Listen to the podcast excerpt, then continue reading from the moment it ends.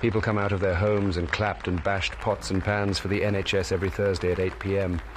Applause that ran across the UK for 10 weeks during the first national lockdown in 2020. Little did they know that behind the closed hospital doors, where no prying eyes of the loved ones of those left to its mercy were allowed, a protocol had been put in place that would change the lives of thousands of people forever. Standard treatments using antibiotics for lungs and chest infections were stopped. Patients were instructed to isolate at home with no treatments. And some then developed pneumonia that could have been prevented with antibiotics. Upon arrival at hospital, some were sedated with opioids. This caused respiratory depression, and then put on a ventilator. And the rest is history. A history they hope you will forget.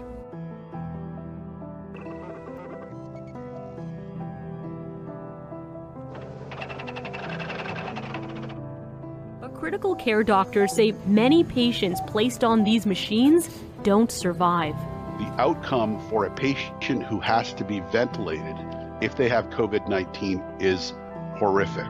Chinese researchers studying critically ill patients on ventilators in Wuhan found in a group of 32, only one person survived. The average room air is 21%. After several days on a ventilator, high levels of oxygen can become toxic, damage the lungs, and lead to other serious complications.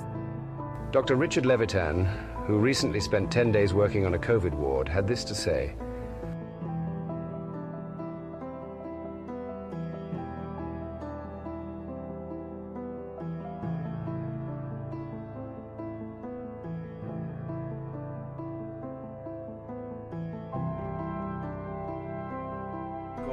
86, 87 patients, one coming down, so 87. And how many Nor- of those are on ventilators? Uh, I think 84. Uh, I think 84. So high. So the vast, number. vast, vast majority. So the vast, vast, vast majority. Now, if you deteriorate, will you like us to put you to sleep and put a tube in your mouth and put you on breathing support? You're not going to deteriorate. That's good, good uh, thinking. But there is a can't function normally because he's sedated and being kept alive by a ventilator. The government had asked engineering firms to help build thousands of new medical ventilators.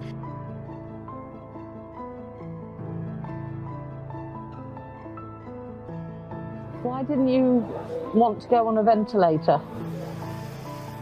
I didn't, I didn't want to be out here. And I didn't know if I'd wait for it. If you're on the board of a care home company, a pandemic is one of the things that you think about as a potential damage to your business because of the number of older people it's going to take out the system.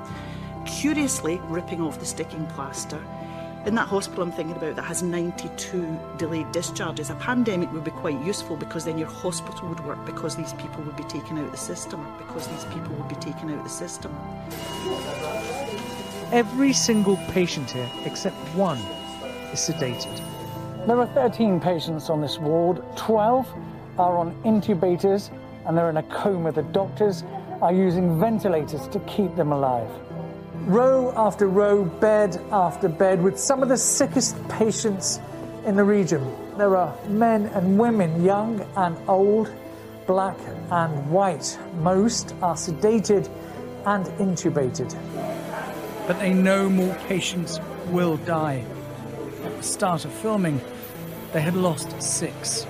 By the time we finished a few hours later, it was seven.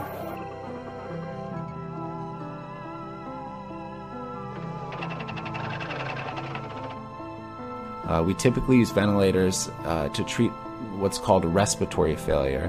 Uh, that is, uh, we use the ventilator to do the work that the patient's muscles can no longer do because they're too tired to do it. These patients' muscles work fine. This method being widely adopted at this very moment in every hospital in the country, which aims to increase pressure on the lungs in order to open them up, is actually doing more harm than good. And that the pressure we are providing uh, that we are providing to lungs, we may be providing to lungs that cannot stand it, that cannot take it, and that the ARDS that we are seeing, that the whole world is seeing, may be nothing more than lung injury caused by the ventilator. These are the difficult decisions made between patients and doctors. Getting wired up and plugged in is grueling. Getting wired up and plugged in and plugged in. In these nine days, I have seen things I have never seen before. In treating these patients, I have witnessed medical phenomenon that just don't make sense in the context of treating a disease that is supposed to be a viral pneumonia. And this is the disease ARDS, for which in the next two to six weeks, 100,000 Americans might be put on a ventilator, and that we are operating under a medical paradigm that is untrue. In short, I believe we are treating the wrong disease, and I fear that this misguided treatment will lead to a tremendous amount of harm to a great number of people in a very short time. Little did they know that behind the closed hospital doors, where no prying eyes of the loved ones of those left to its mercy were allowed, a protocol had been put in place that would change the lives of thousands of people forever.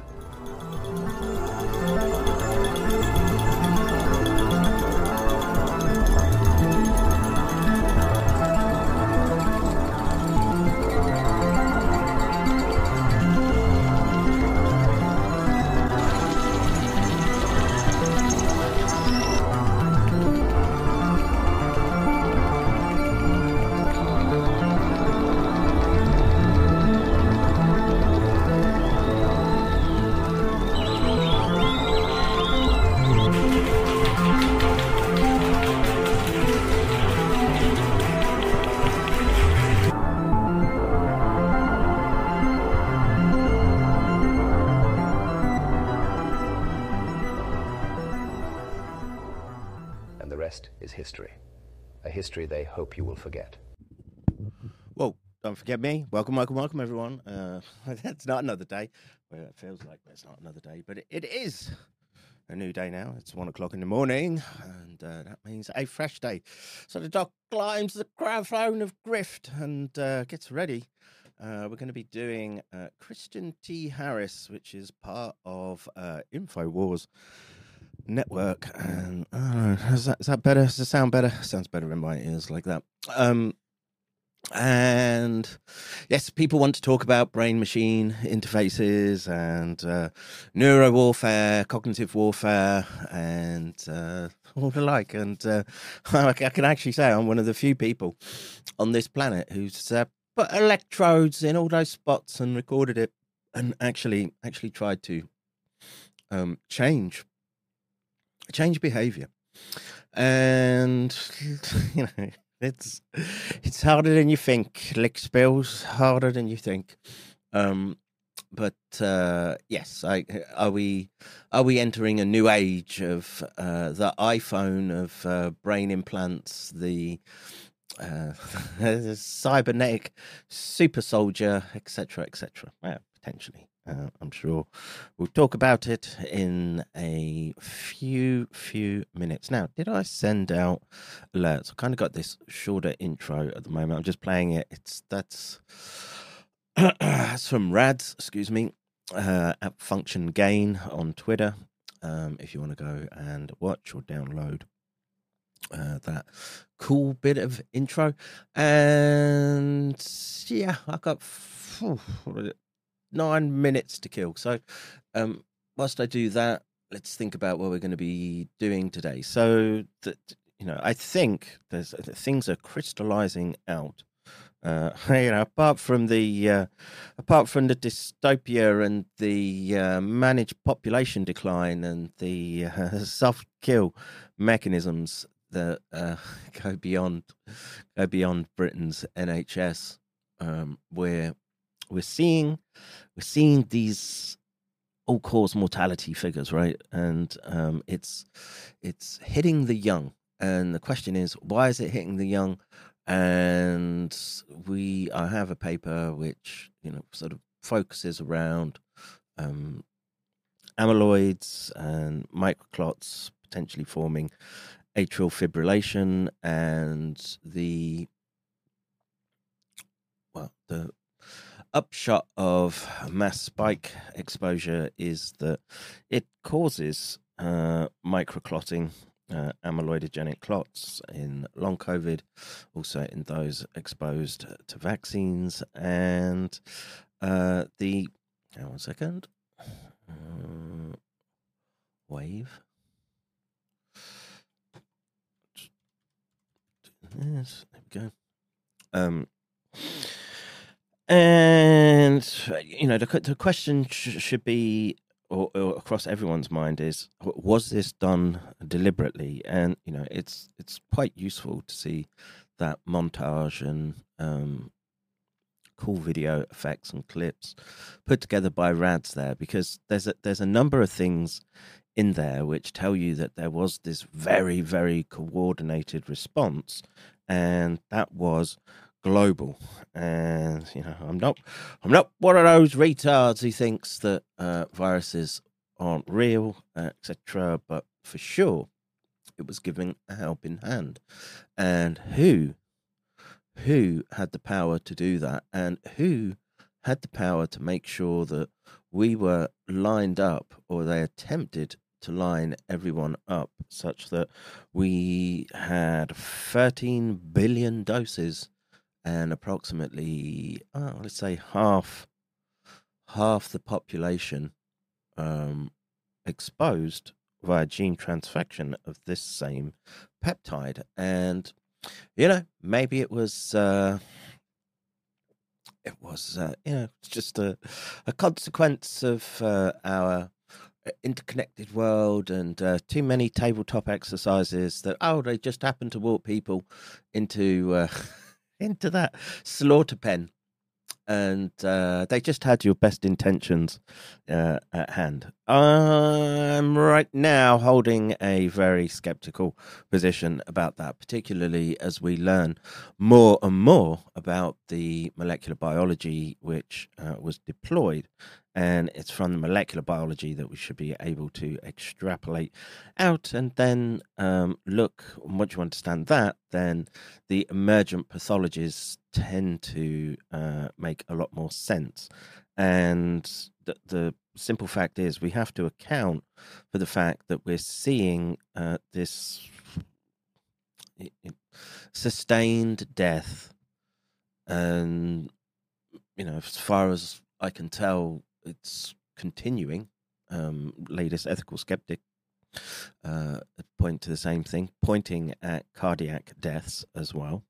And so, how can you kill people with cardiac um, cardiac events, uh, particularly at a time period extended way out from when the person likely received uh, the exposure, and the wait, what's this?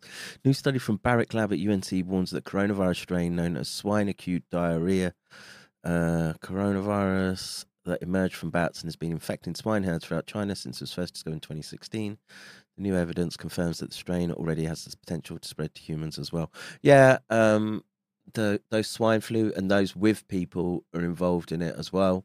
Um, you can go back and find them uh, working on that technology uh, on those viruses, and um, yeah, of of course, uh, like I say, you, it's incumbent upon you to realize this isn't this ain't your old uh, your old paradigm anymore.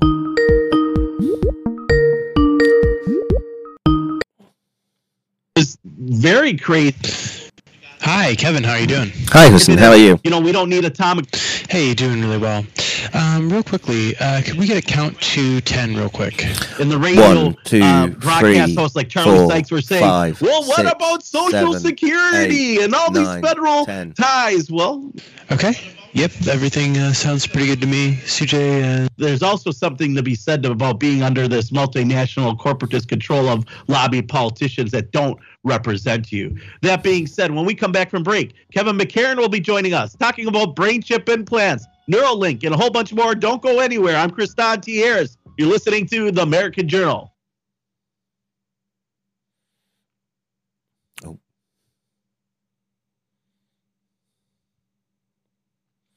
Uh, hey, Ke- yes. Kevin. Real quickly, Yes. um, we've got about two minutes before we get started. Um, I'll let Kristan know that you're uh, ready to go. Um, but I was going to ask if you could go into your system settings and where you selected your mic, if you could take that mic volume down maybe just a few decibels. How's that? That's better. Okay, no problem. Yeah, yeah. Okay, everything is uh, great on our end. You, did you have a question for me before we get started? Uh, no, I've kind of get the tenor of what we're going to be talking about. You want neuro warfare and uh, Elon Musk and brain implants, right? Yeah, that that sounds uh, a lot like what Kristan had in mind. Okay, yeah, I'm ready to ready to go.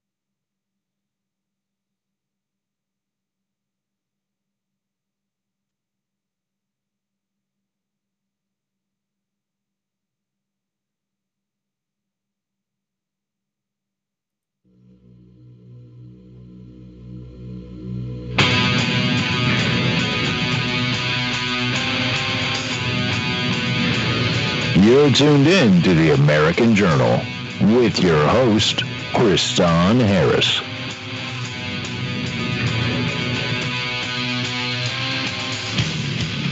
Neuralink, brain chip interfaces, brain chip warfare, and so much more. What is the potential? How does it work? Dr. Kevin McCairn, PhD from Korea Brain Research Institute, joins us to dive into the potential of what Neuralink is, the pros, the cons, and a whole bunch more. Dr. Kevin McCairn, welcome to the broadcast. How you doing today? Hi, Kristan. How are you? I'm doing wonderful, and this technology looks like it could be a very double-edged sword. And for the listeners out there that don't understand how the brain works and don't understand this technology, in layman's terms, how does it work? Something like Neuralink.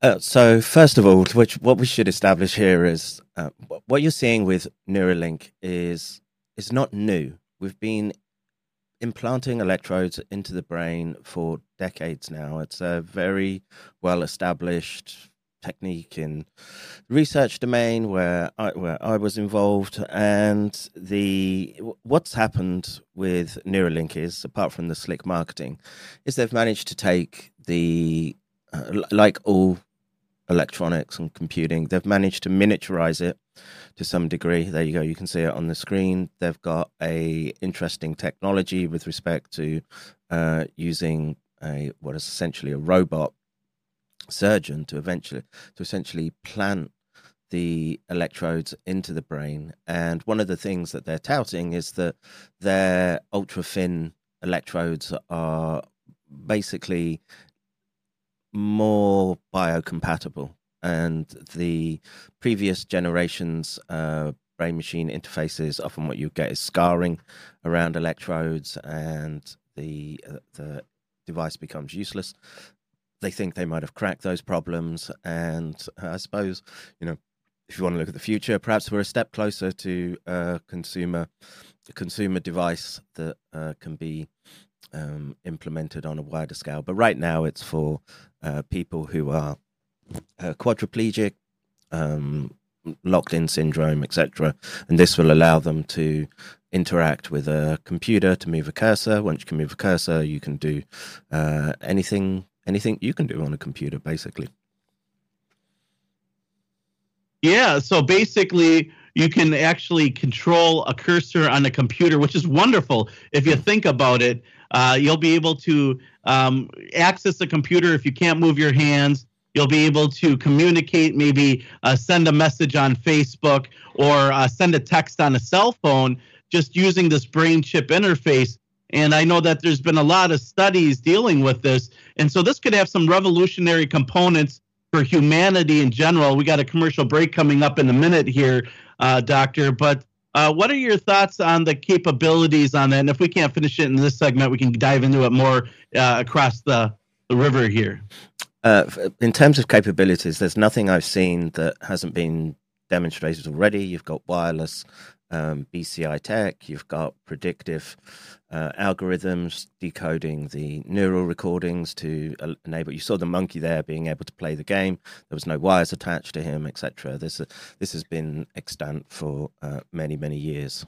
So uh, that's uh, that's that's what I think there. Where, where does it go? Well, of course, you can think about military applications in this instance, and again, what does it mean for people who uh, think that they need this, or perhaps we may need it just because of the uh, the, direction that computing is taking. It's something I would disagree with, but other people might argue that.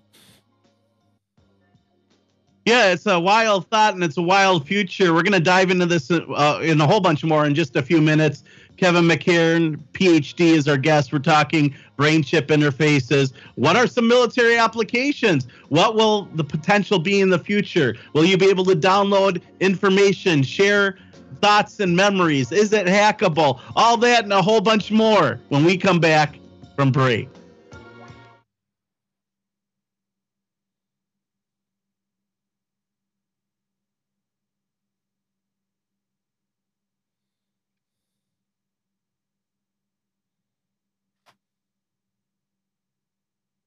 Hey Kevin, uh, yeah. we're on break here. Is uh, what would you like to all dive into? Like, what are some of the things that you would want? What direction, I guess, would you like to go? Uh, I, I, think my primary concern is how um, corporations would use this data. I mean, I, you know, I see you frying up my Twitter handle on um, the screen there, and look, I'm search banned even on the new free speech platform that is Twitter and X, and um, you, you know, all pretense made towards these being um, liberating technologies, all the time that you have these corporations behind them and you don't um, comply with their diktats, um, they they have a button to basically erase you or silo you.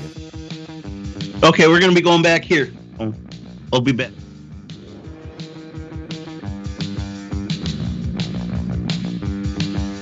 You're tuned in to the American Journal with your host, Kristan Harris. Dr. Kevin McCairn is our guest, and we're diving into some of the concerns dealing with the brain chip interface, amongst other things. And we should probably do deal with the 20. They'll give us 80% results. When they ever talk about setting plans and businesses, you take out the big rocks first, and then you're left with the little stuff to deal with. So, what are we facing first as far as you know, we mentioned some of the benefits. You can walk again. Maybe it can cure epilepsy, the brain chip interface. But what's going to happen to all the metadata and how can it be used and i know that you mentioned to me on commercial break that you're shadow banned everywhere first of all let's start there why are you being banned by the social media mongols and uh, kings and queens there uh, because I spoke out very vehemently about what happened with SARS CoV 2. That was very obviously uh, the consequence of biowarfare medical countermeasures research. Um, I spoke up very early. I've been very critical of the way that they forced compliance into people to basically take a next gen technology that involves gene engineering tools to as a public health measure. Um, and this, you know, people talk about the uh, the well, how much what what what we can fear from brain machine interfaces, etc. The amount of compliance that I saw over the last four years to those diktats, um, it was probably less so in the United States, but it was still significant. You don't need these brain machine interfaces. It's enough with a telephone and uh, pumped out media messaging to get uh, billions of people to do what you want and line up and have themselves exposed to the, these products from biowarfare research. Um, it was it was quite astounding, really. And to talk about that was to uh, incur censorship. Look at the Twitter files. Um, people like myself were censored deliberately right from the very beginning, as we tried to raise warnings about what it was that you were dealing with. You know, it's interesting. You know, they censored Malone. I know I got a chance to interview him, uh, amongst other things, when you're talking about these gene weapon warfare where they can just edit or DNA print some kind of uh, chemical or disease or uh, print out a vaccine. It, it's kind of wild, this next level of gene therapy, because it sounds promising where you can just program, uh, let's say, uh, a vaccine to go after cancer or a vaccine to target AIDS. But what kind of repercussions are there? And when you go out and you speak against the big pharma medical mongols, there's definitely some repercussions. I know that my channel, the Rundown Live, was banned on YouTube because we even mentioned that it was possible that th- this uh, virus came from a lab in Wuhan, mm. and um, it's wild. And they are definitely all about censoring people that hurt their bottom line and profits. And that's something definitely experts do when they speak out. And that's not really science. You're not going to have a debate on these subjects. That's why we're here, and that's why we're uh, using this platform to discuss these things. Um, well, I'm glad you are. I just add the caveat. Um, I don't think uh, it was.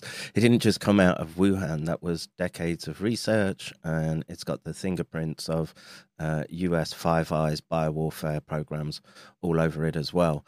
And the yeah, these these people are um, but what's the phrase full spectrum dominance they want full spectrum dominance over everything uh, that includes your media and that includes your communications that includes your health and bodily autonomy. Um, where the brain chips fit into that at this stage um, i'm not too sure. I would be very concerned about how they would try to um, to try to use that tech if they had it available to them. Um, but the uh, the simple fact is, I mean, you know, you've got a large audience, and I would um, implore the American people just to um, take take stop and, and, and check what it is that uh, not only your government but the corporations uh, in their public-private partnerships, where they're the stakeholders and you're the product, um, look how these people see you and look what they think to your God-given rights in this instance. Um, you are nothing but a product to them to be uh, used and abused, and they basically use very sophisticated um, neuropsychological techniques to um, convince you that the, the choice they want is what you want. And this, these are dangerous times. So let's say these brain chip interfaces are being installed. Would they be able to monitor neural technology that's injected via vaccine or maybe even control it in the future, or is that too far fetched? No, it's it's not too far fetched. So there are forms of brain machine interfaces that use uh, small um, nanoparticles that can be steered in via magnets. I mean, that's sort of at the cutting edge um, with respect to. You, you, want something that's um, as minimally invasive as possible.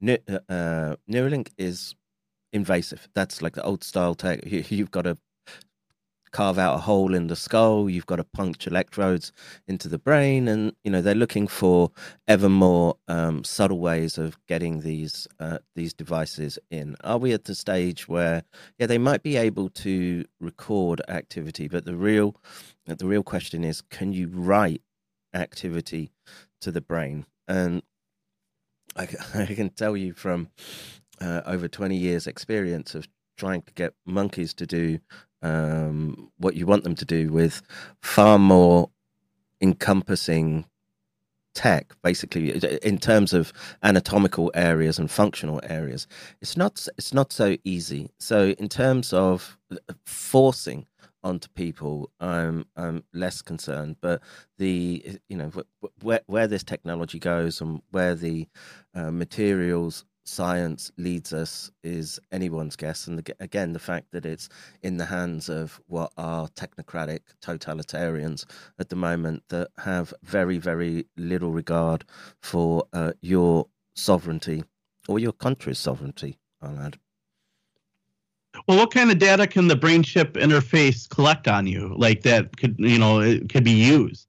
Um, so something like uh, the Neuralink, where it's very constrained in the areas that it's uh, a- accessing data from. So it'll it'll be on a part of the area that's responsible for um, limb movement, sensory motor control, and so it'll have some feedback as to like so if you you have the desire to move the cursor right? So there will be a bunch of neurons that encode that in the area that they're recording, and they'll be able to tell that. Will they be able to tell that um, you've took a crafty uh, I don't know, look at uh, websites that you shouldn't be, etc. I, I, I, don't think so, not at this stage. But the tech's already there to do that anyway. There, you, have got to go to extraordinary lengths these days to cover your digital footprint, and you know those uh, those VPNs, nothing more than um, NSA funneling networks, and where they're just uh, harvesting your data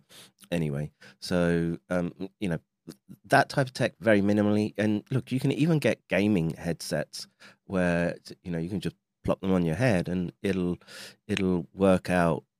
You don't have to use your hands to move your computer, and so uh, there's, like I say, we're very much on the cusp of.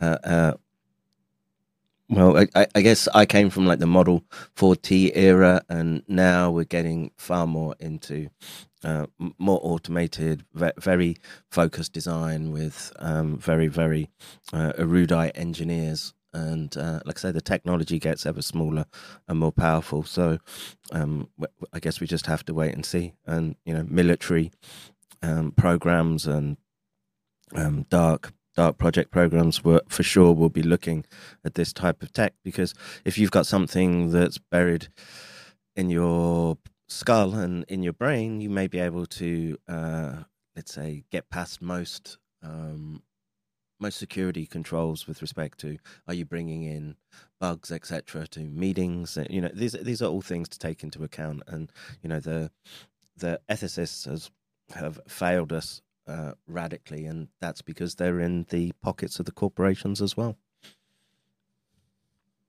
so one of the things I've been looking at and researching is the next level and the next step, and it seems like there's a big push for what they call as non-invasive mm-hmm. brain-computer in- interfaces, and these are uh, no longer implanted into the brain, but let's say 10, 20 years in the future. Uh, is it feasible to think? Well, even now I've seen it where you can put on what looks like to be a visor that Geordi uses in Star Trek, and uh, you can control drones just yep. with your dots. Yep. Yep, that's, in military applications.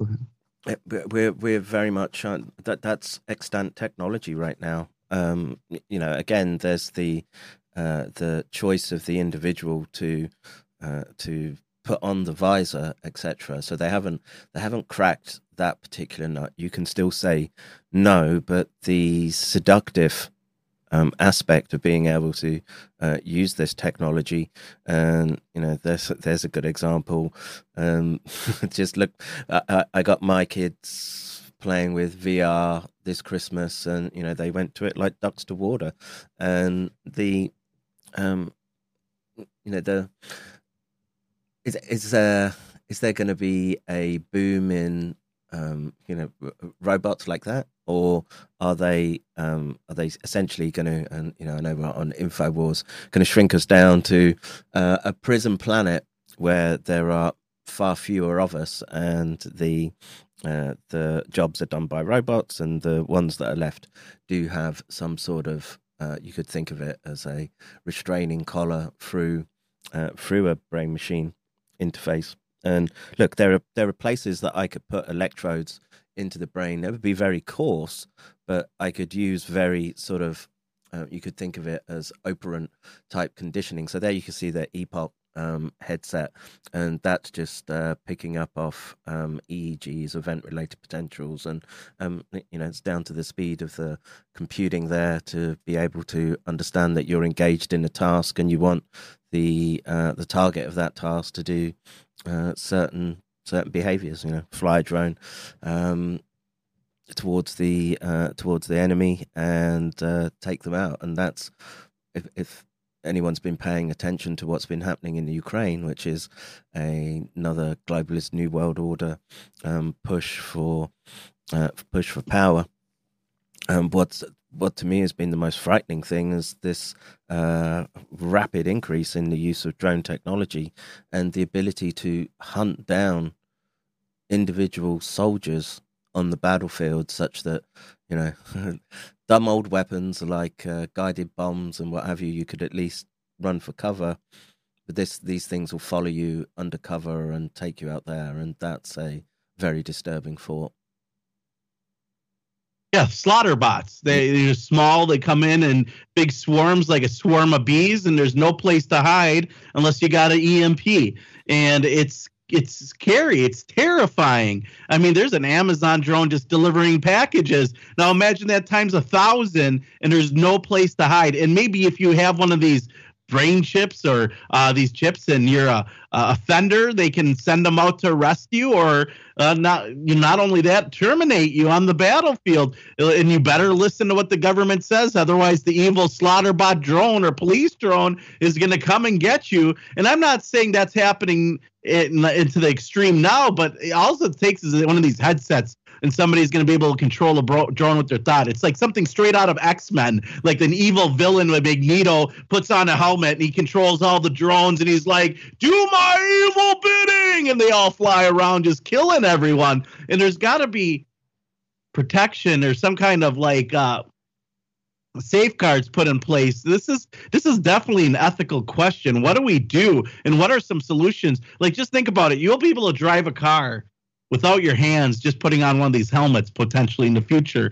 And all that metadata and all that information that will be collected um, you know what are they doing with it man? These drones and this warfare the idea that you'll be able to share thoughts with other soldiers because they're talking about impl- they're already implanting soldiers with chips. Like what like what what do you see where do you see this going in a, in a few years here?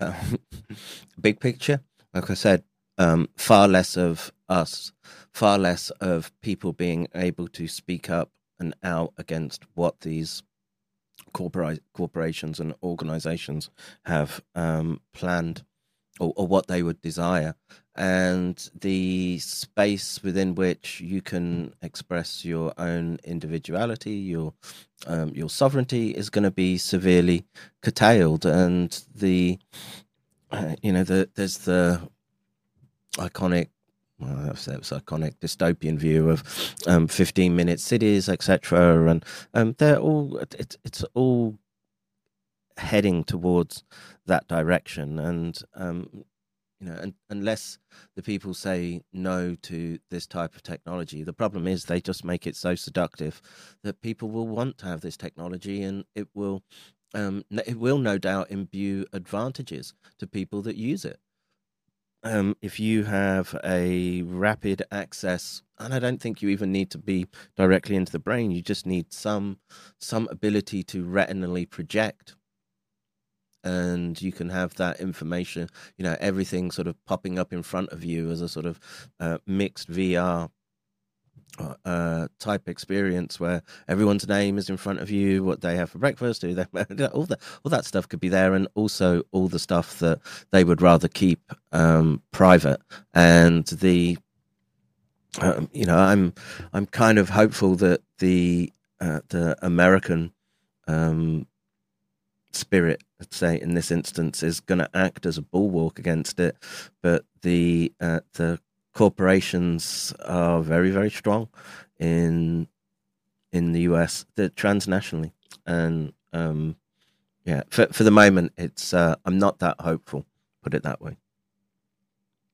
Dr. Kevin McCairn's our guest, and we're just diving into the of brain chip interfaces. Now, you mentioned something very interesting because uh, I spoke with a former whistleblower. She's now passed. Her name's Rosa Koire, and she worried, uh, warned about and Agenda 21. Now it's and Agenda 2030 and 15 minute cities. Well, I'm seeing now that they're creating AI run cities where eh, they, they sell it as when you walk into a bar, it'll know what kind of beer or mixed drink you want before you get there. Um, and the idea that AI is going to run cities, we're going to have AI run government. And it's very feasible to think that maybe AI will be running a lot of these swarms of drones, even in warfare, and they're going to eliminate the whole human aspect of things. It's just neat that humans can control it. But let's be honest, AI would be a lot more surgical, probably be more accurate. And is there a danger with AI for the potential of it to be able to maybe download itself into a brain computer interface or even take over somebody's body in the mm. future? Um, well, there's, there's two two aspects there. I mean, the the thought of me or, or, walking into a place where I choose to go and they they in, instantly know what I desire, etc. As I sit down and haven't even looked at the uh, menu. Um, again, I just uh, I find that thought incredibly disturbing. Um, I would uh, again just try to try your best to say no to these technologies. Um, in terms of being able to download and take over um, a body, um, look, I've I've done far more in terms of, like I say, brain areas and trying to modulate behavior in a way. And, you know, you can think of it as being sort of AI driven governance of the the monkey in this particular instance uh, in order to get him to do a bunch of behaviors so I can uh, get the get the data from his brain and feed back in um, a type of stimulus where I could uh, alter his ongoing behavior. But the uh, the simple fact is, if the monkey don't want to do it, um, it doesn't matter how much you send in in terms of uh, stimulation, etc. It doesn't it doesn't really um, do much per se. Um, you know, you can uh, you can knock the monkey out if you like, if you want to use anesthesia, etc. But um, the uh, taking over the body per se requires a hijacking of the will of the individual, and I, I think there are far well, they're already expert at it, uh, um, using social programming, and um, I'm not saying it's not possible through these machines. I just think it's a little, it's it's a little way off. And you know, like I say, after the last four years, um, you know, which de facto was um, bio warfare, which anyway you look at it, um, they got billions and billions of people to do what they want uh, over extended periods of time. They don't need to get into your brain to do that, and the um, that's that's the technology that people should really fear at the moment. Um, a widget that can help you uh, unlock your car, etc. And um, not not so much. And yeah, and then of course you have the who's controlling that data that they're scraping off your brain. Um, again, uh, I don't. If if we've learned anything, is that these corporations are fallible. Um, take the twenty three and Me um, leak that happened where they lost the genetic records of know what it was uh, over six million people, I think. And yeah, we're walking into an age where you can. Uh, what's more dangerous is that we're walking into a, a, a paradigm where you can have far more targeted um, biology, synthetic biology, and technology to um, go after an individual. And again, this will come down to: Are you a um, dissident? uh, or do you have views that are deemed unacceptable by uh, AI um, algorithms? And again, that should that should frighten anyone, particularly again after what we've seen over the last uh, the last four years. Um, there's, I you know, I'm not a luddite in this instance. I think the technology could be great, uh, but it's just it's there open for abuse, and like I say, we've seen that our um, institutes don't care. Uh, you know, SARS, SARS, just to bring back to that example, we know was a was a consequence of DoD research, tightly coupled with corporations, and it was rolled out. And your your rights didn't apply when they said so. And in this instance, it, it'll become harder and harder to speak out. And that's the situation that we're, I find myself in right now. And, um, you know, most, if you go and touch their hot button topics, you can be sure that you'll be shut down. And the, um, you know, I can just see the black clad goons there on the on the screen um, they don't need brain chip implants. They just need that walkie talkie and a set of marching orders, and they'll get ready to lay the jackboot in as soon as you step out of line. Well, that's the way it is. We're heading to commercial break here in just a minute, but Kevin McCairn is our guest, PhD. We're talking brain chip interfaces, and I have to mention it's interesting. You're right. Uh, they can program you just with words. The process of giving words meaning isn't called wording, it's called spelling. What does it mean to cast a spell? And when you stitch those words together, they call it a curse. Hmm, I wonder what they could be doing if they're casting a spell on all Americans and programming them, just like TV shows are called TV programs. Who are they programming? And I want you, the listener, to think about are you a program? And if you are, what kind of program are you running? Are you running the Freedom program run by InfoWars or that of the mainstream media, or are you in control of your own program? I'm your host, Kristan T. Harris, filling in for Harrison Smith. You're listening to the American Journal. We'll be back in just a few minutes.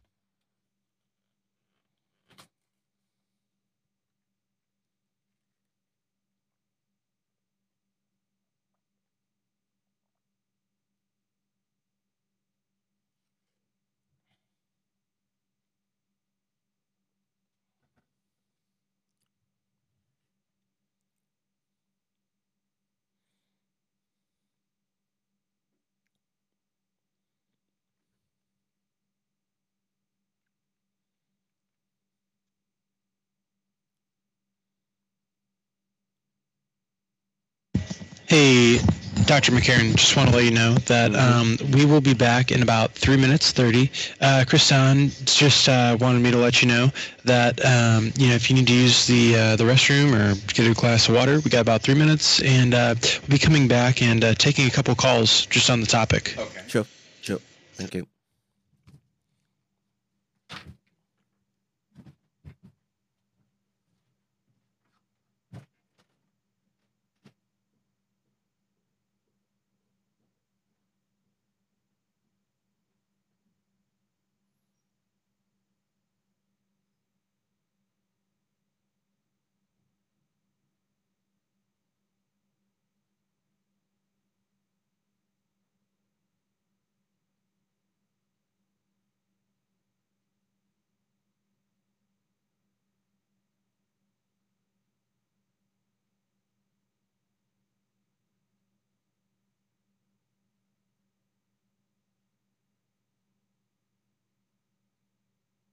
Hey, Kevin, you okay with us opening up phone lines, taking some phone calls?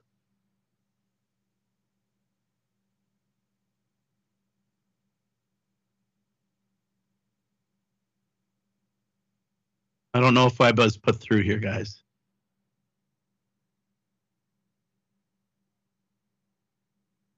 Unless he ran to the bathroom. Oh, yeah, it's okay. We said he could. That works. Not that he had to listen to us, anyways.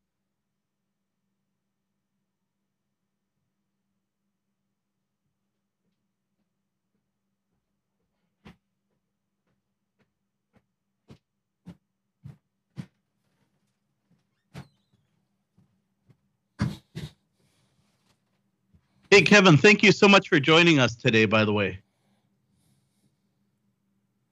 Oh. We got Kevin still? Yeah, I'm here. Sorry, just took to the bathroom. Hey, thank you, thank you so much for joining us today in such short notice. I know uh, Ron Patton hooked us up, but are you okay with us taking phone calls? Yeah, no problem.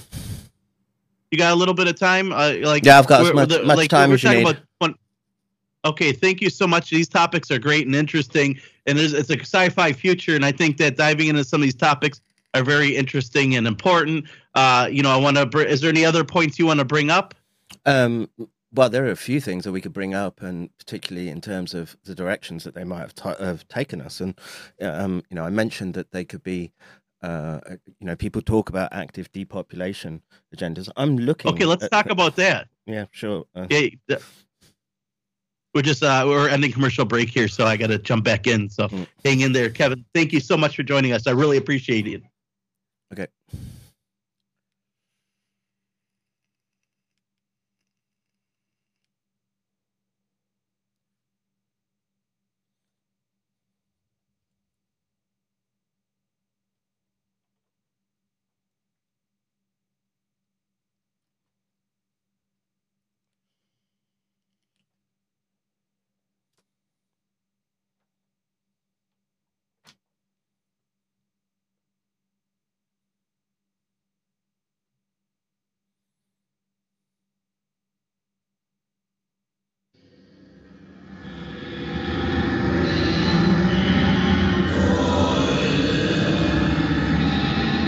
You're watching The American Journal with your host, Kristan Harris.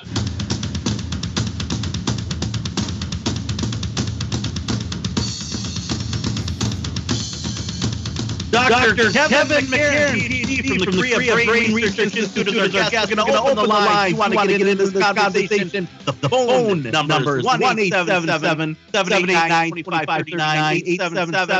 1-877-789-2539, 877-789-2539. Grab your cell phone, type in the number, punch it in. With a brain chip, you can just think it and make the phone call in the future. Didn't you, Kevin? uh, is- did that go through to me? I, I'm hearing like double voices from you. If you can hear me, Oh, okay. so you got, uh, some music running in the background. Uh, no, guys, you, if you've guys got like could, an uh, echo on your your end for some reason. Okay. Oh, it's gone now. Um, okay, yeah. So we got it fixed. Apologize about that. But yeah, the question was directed at you. Uh, controlling your smartphone, diving into that. Uh, you'll be able to do that in the future, which is really interesting. And uh, I think that's something that they're saying because now you're saying you can control cursor on the computer monitor. Obviously, dialing a phone might not be so different and be connected to your cell phone via brain chip. Uh, I know that was uh, kind of an intro to bring in, but I kind of wanted to dive in more so on the idea of eugenics and where this technology leads because there is a cult of eugenicists out there that believe that they want to call the world and the billionaires got together in 2009 they called the good people organization to decide what they're going to do about this, quote overpopulation end quote when in reality uh, it seems like the population could be shrinking Uh, yes, and shrinking maybe faster than uh, people realize at the moment. And you know, the the question becomes, how would these eugenicists? And I'm I've reached the point, and I've had to step into this space very reluctantly. You know, I came into this as SARS was uh, the product of this biowarfare medical countermeasures industry. Initially, I just thought it was a lab leak, but I had to move into that space, realize that the there are these out of control biowarfare programs, and there are um, these eugenicists who have the, they talk openly about what they think about you, and the the they think that there are too many of you, and the sort of tech that they're talking about, you know, that we're talking about, the sort of sci-fi stuff.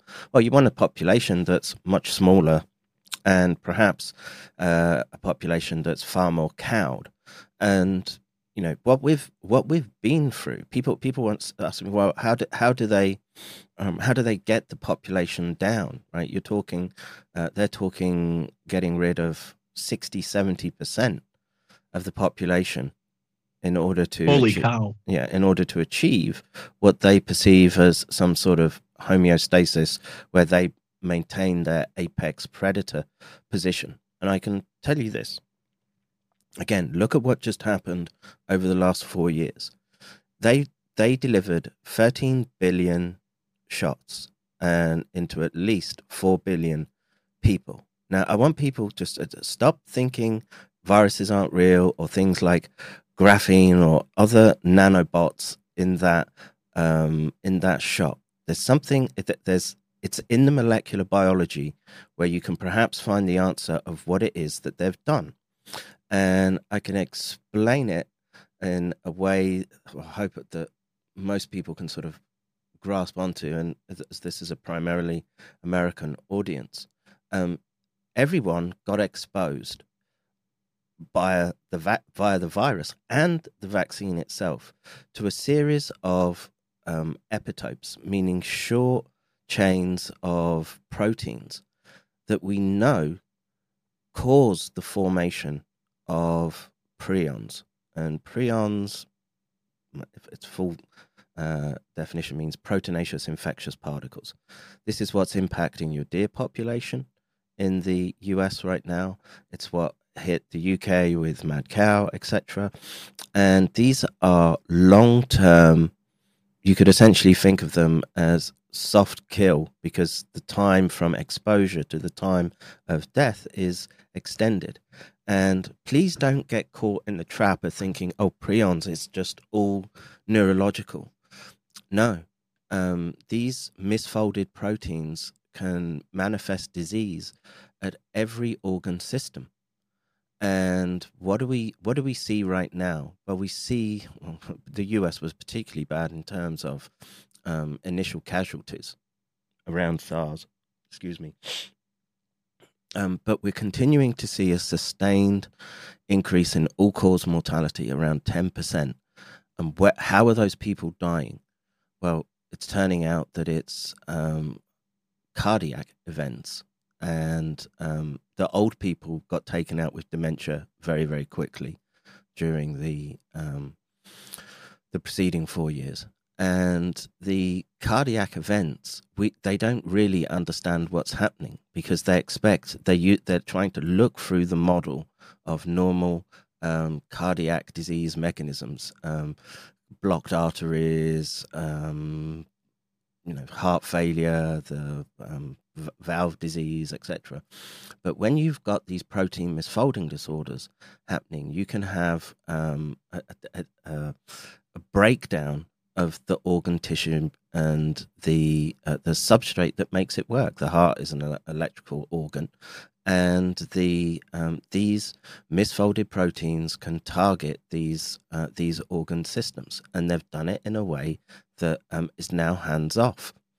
And you want to understand why people are just, you know, just see on the screen, um, young people are dying um, like I say, it's probably a combination of all that they've done in the last four years. Don't get ideologically possessed around, oh, it's it's just vaccines. That virus was out there as well. We do not know how they interact with each other, and the issue around these misfolded proteins is that once they're formed, they're very very difficult to um, remove, right, from the individual, but also from the environment.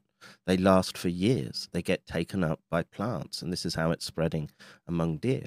What's potentially happened is what's technically termed a super prion event. And right now, we could be in a situation where these eugenicists have set that off in motion. All the molecular biology points that way. And they're they're just biding their time now as this super prion event cascades through the um, populace. And it doesn't matter I hate to drop this black pill. It doesn't matter if you avoided the shots, you, you dodged that particular bullet.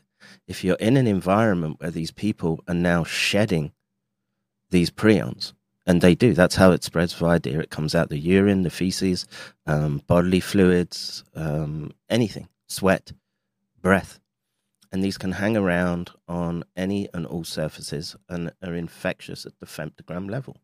That's how they, that, if you want if you asked me how i could think of a way to um, achieve that eugenicist wet dream that's how i would do it. And there are the fingerprints right now that they may have done this already.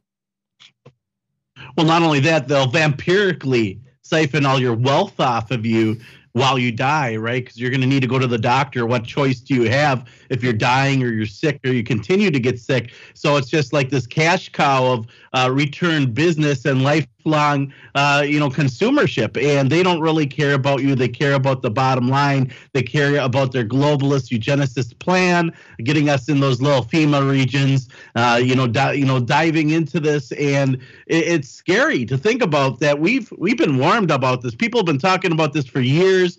There have been whistleblowers discussing this very subject. We've talked about the Georgia Guidestones. We've talked about the Bilderberg organization potentially, uh, hypothetically, pushing this agenda. We talked about the United Nations potentially having secretive meetings. They had the good people meeting of uh, elitist billionaires who got together and talked about calling the world. Why wouldn't they make profit off of you while you die? I'm just asking you, the listener, think about this for just one minute. And maybe when we come back, Kevin, we can talk about ways we can protect each other or protect yourself against this. And if you want to get in on this conversation, the phone number here is 1 877 789 2539. 1 877 789 2539.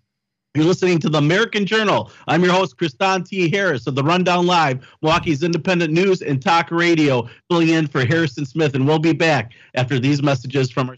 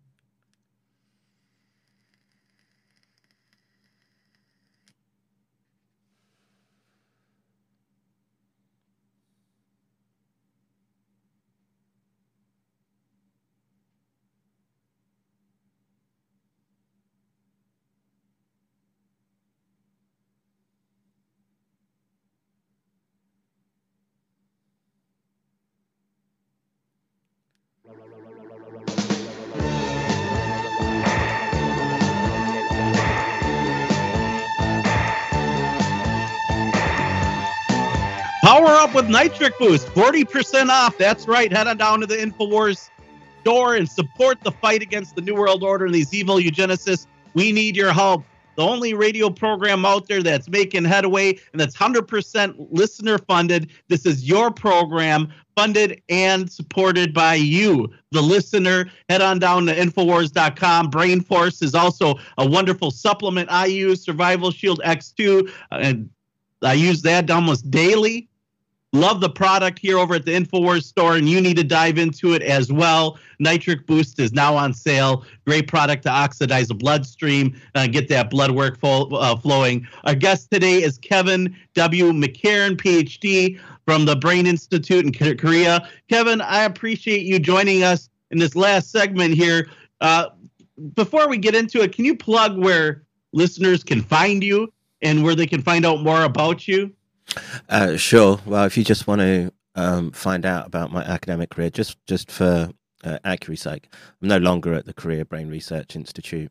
Um, once you've once you've stepped out on the dissident pathway and speaking out the way that I do, um, uh, you don't you don't get to stay in those institutes, and that's how they control people. But if you want to find me um, at Nest Commander on Twitter, um, you'll have to complete it uh, to to get there. Um, they won't they won't auto prompt you. Uh, go to mccairndojo.com. So my last name M double C A I R N dojo like karatedojo.com all my links are there i do stream and talk about this stuff on a daily basis uh, i tend to do deep dives through the scientific papers of the day looking at how this technology is emerging and what the um, what these eugenicists have planned for you and make no bones about it, they they have their eyes on your bones and, uh, like you said, extracting everything from you that they can. So let's talk about solutions here. This last segment, mm-hmm. we got to leave people some hope, mm-hmm. right? There's a way to fight this. There's a way that we can come out on top. And you mentioned some of those things. So first of all, how do we protect, protect ourselves against shedding? What are some ways to protect ourselves against uh, what the eugenicists have planned. What do you see? What are some precautions we can take? Well, the obvious one is just mitigation. But in terms of uh, the long game with respect to what what would what's classed as a super prion event, and that's uh, essentially genetic diversity. So uh, the ability of future generations to adapt and um, make sure that these uh, that their the polymorphisms, meaning the subtle changes that you make within your own prion protein.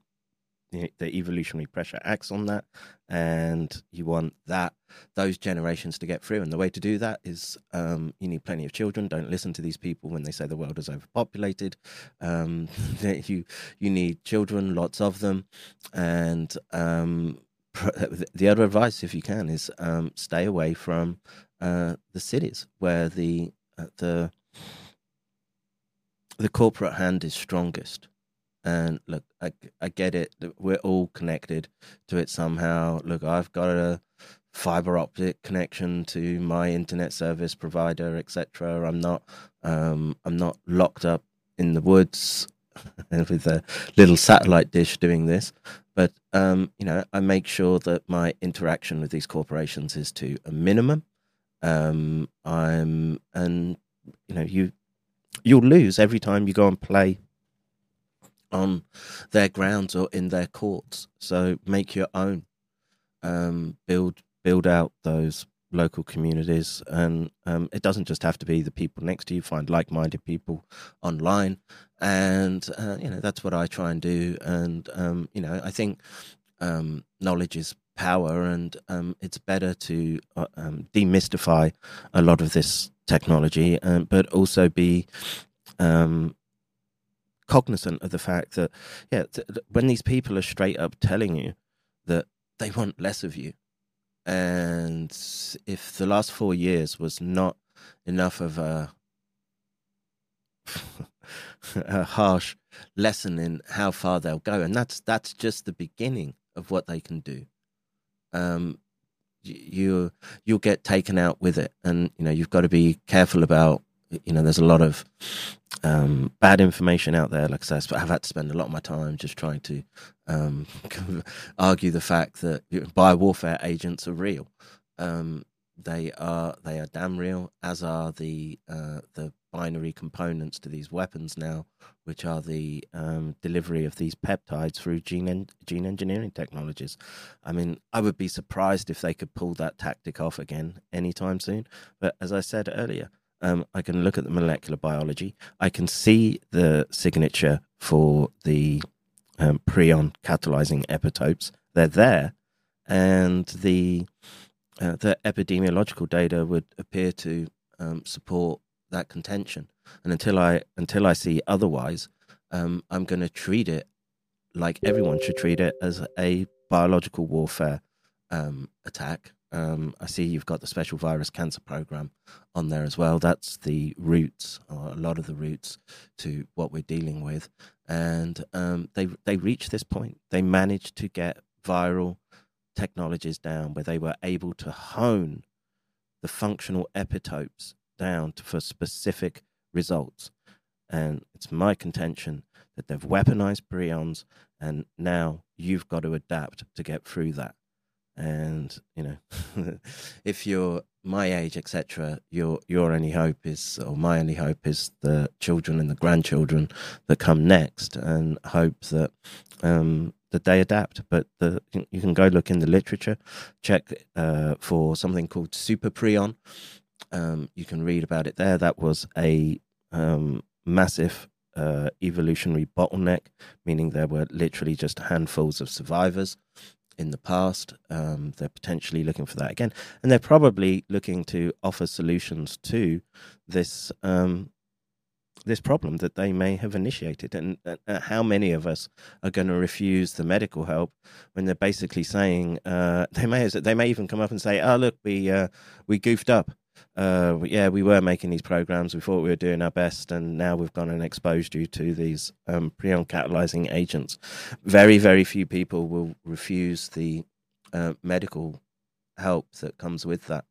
Um, I don't know. I don't know how to get around that, but um, you know, diet is an important one. Um, I think there are ways of slowing it down. Uh, but um, yeah, the the future looks a little unstable at the moment, and uh, I would encourage people to um, think and act accordingly. Kevin, a quick question. Final thoughts on uh, Elon Musk's Neuralink program. Uh, do you think it's going to be beneficial, or do you think it's going to lead to a dystopic future where the government's going to want to control or know all your thoughts at all times? And like you said, they don't need a brain chip to do that. They're already doing it through uh, propaganda and such. But uh, is it a good thing? Is it a bad thing? How do you feel it's going to go here in the last two minutes? Well, it, it's like any technology. Look, if you're if you're um, paraplegic and can't function from the neck down, it's a good thing. Um, if you're one of the um, the drones out there that just has to have the latest um, corporate corporate black rectangle because it's got a few extra megapixels and um, can run. I don't know. I see they've got AI um, engineered phones now, etc. And you know, all that, all those things are great. But what are you giving away when you sign the contracts to use those apps and use those devices? Every time you're stepping into the uh, the corporate sphere, and once you're in their domain, um, you're always uh, surrendering some some degree of sovereignty. Um, so, Kevin, Go. Go ahead and give out your uh, where people can find you once again. Thanks for joining us today on today's broadcast. I just wanted you to have a chance to let our listeners know where they can follow you. Okay, sure. Um, so again, um, you can follow me on Twitter at Nest Commander. Um, my website, if you want to find social media links, is mccairndojo.com. I stream on Rumble most days. I have my own streaming platform. We talk, you listen com and uh, yeah I like I say I talk about this stuff nearly every day um, because there's so much to get through. And um, you know the I, am not um, I'm not happy to be talking about things like super prions but that's where the um, data points at the moment. And um, you know I'm I'm not on their side. I think what they've done is reprehensible, and um, the the I think there are ways through this, and we do. Kevin, that. we need more brave people like you out there. We appreciate you for joining us on the American Journal and your time. Thank you again for joining us. I'm your host, Kristan T. Harris. You can find more about me on the rundownlive.com. Filling in for Harrison Smith. Don't go anywhere. Alex Jones is right around the corner.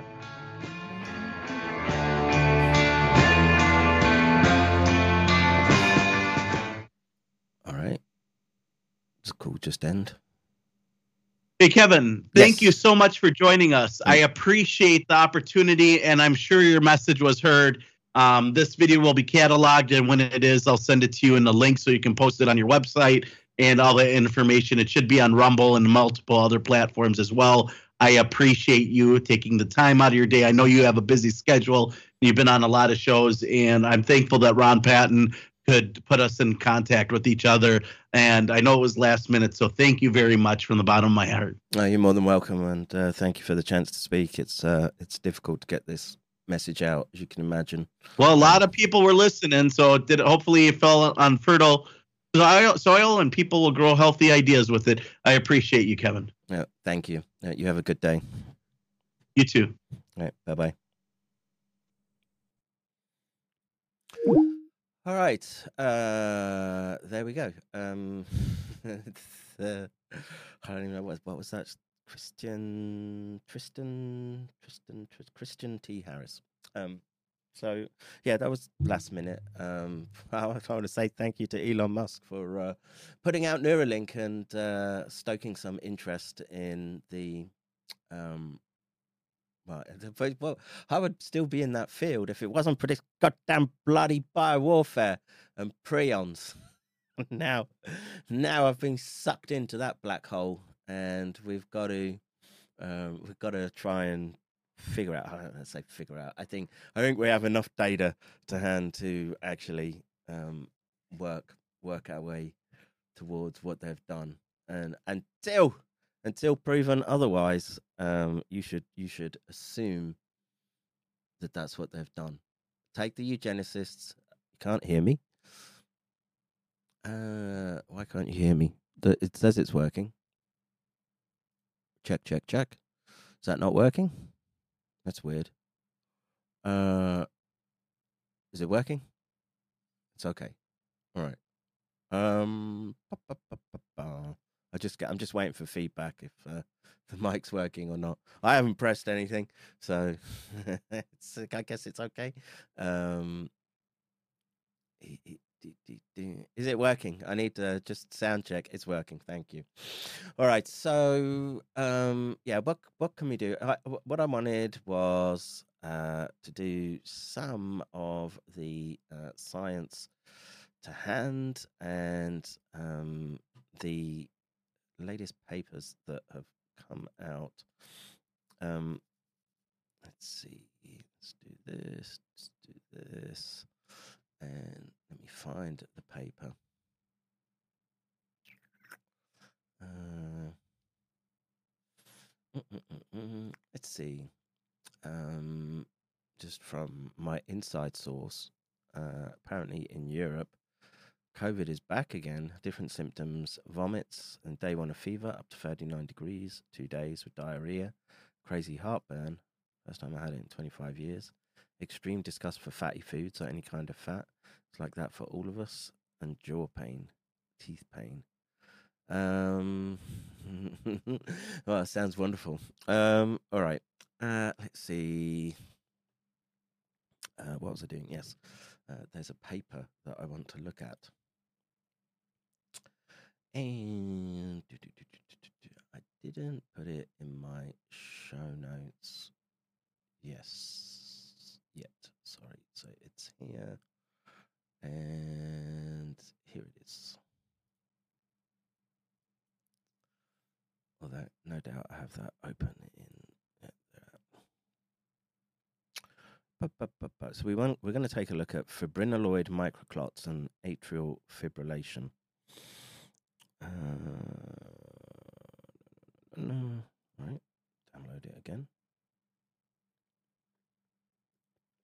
So whilst that's downloading, um, let me just take this off. It's getting warm here. It's been such a mild winter. That goddamn climate change.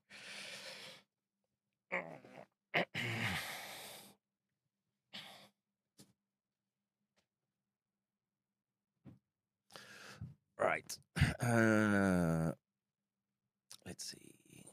Science. Uh, they need that guest to bone broth supplement gap in the audio, just like on TV.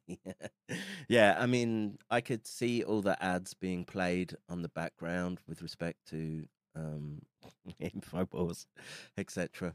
Um, I'm not. I'm not stepping into that space just yet. I'm. I'm sure some good quality bone broth uh, is what you should be eating. Um, you know, what part, what system hasn't been touched by these uh, these fuckers? Not many, I would say. Let's see. Roller Podger says, "Fuck Bus Tucker and ever having Doc on." Um, look, eventually the um, if the data keeps going the way it is, they'll have to um,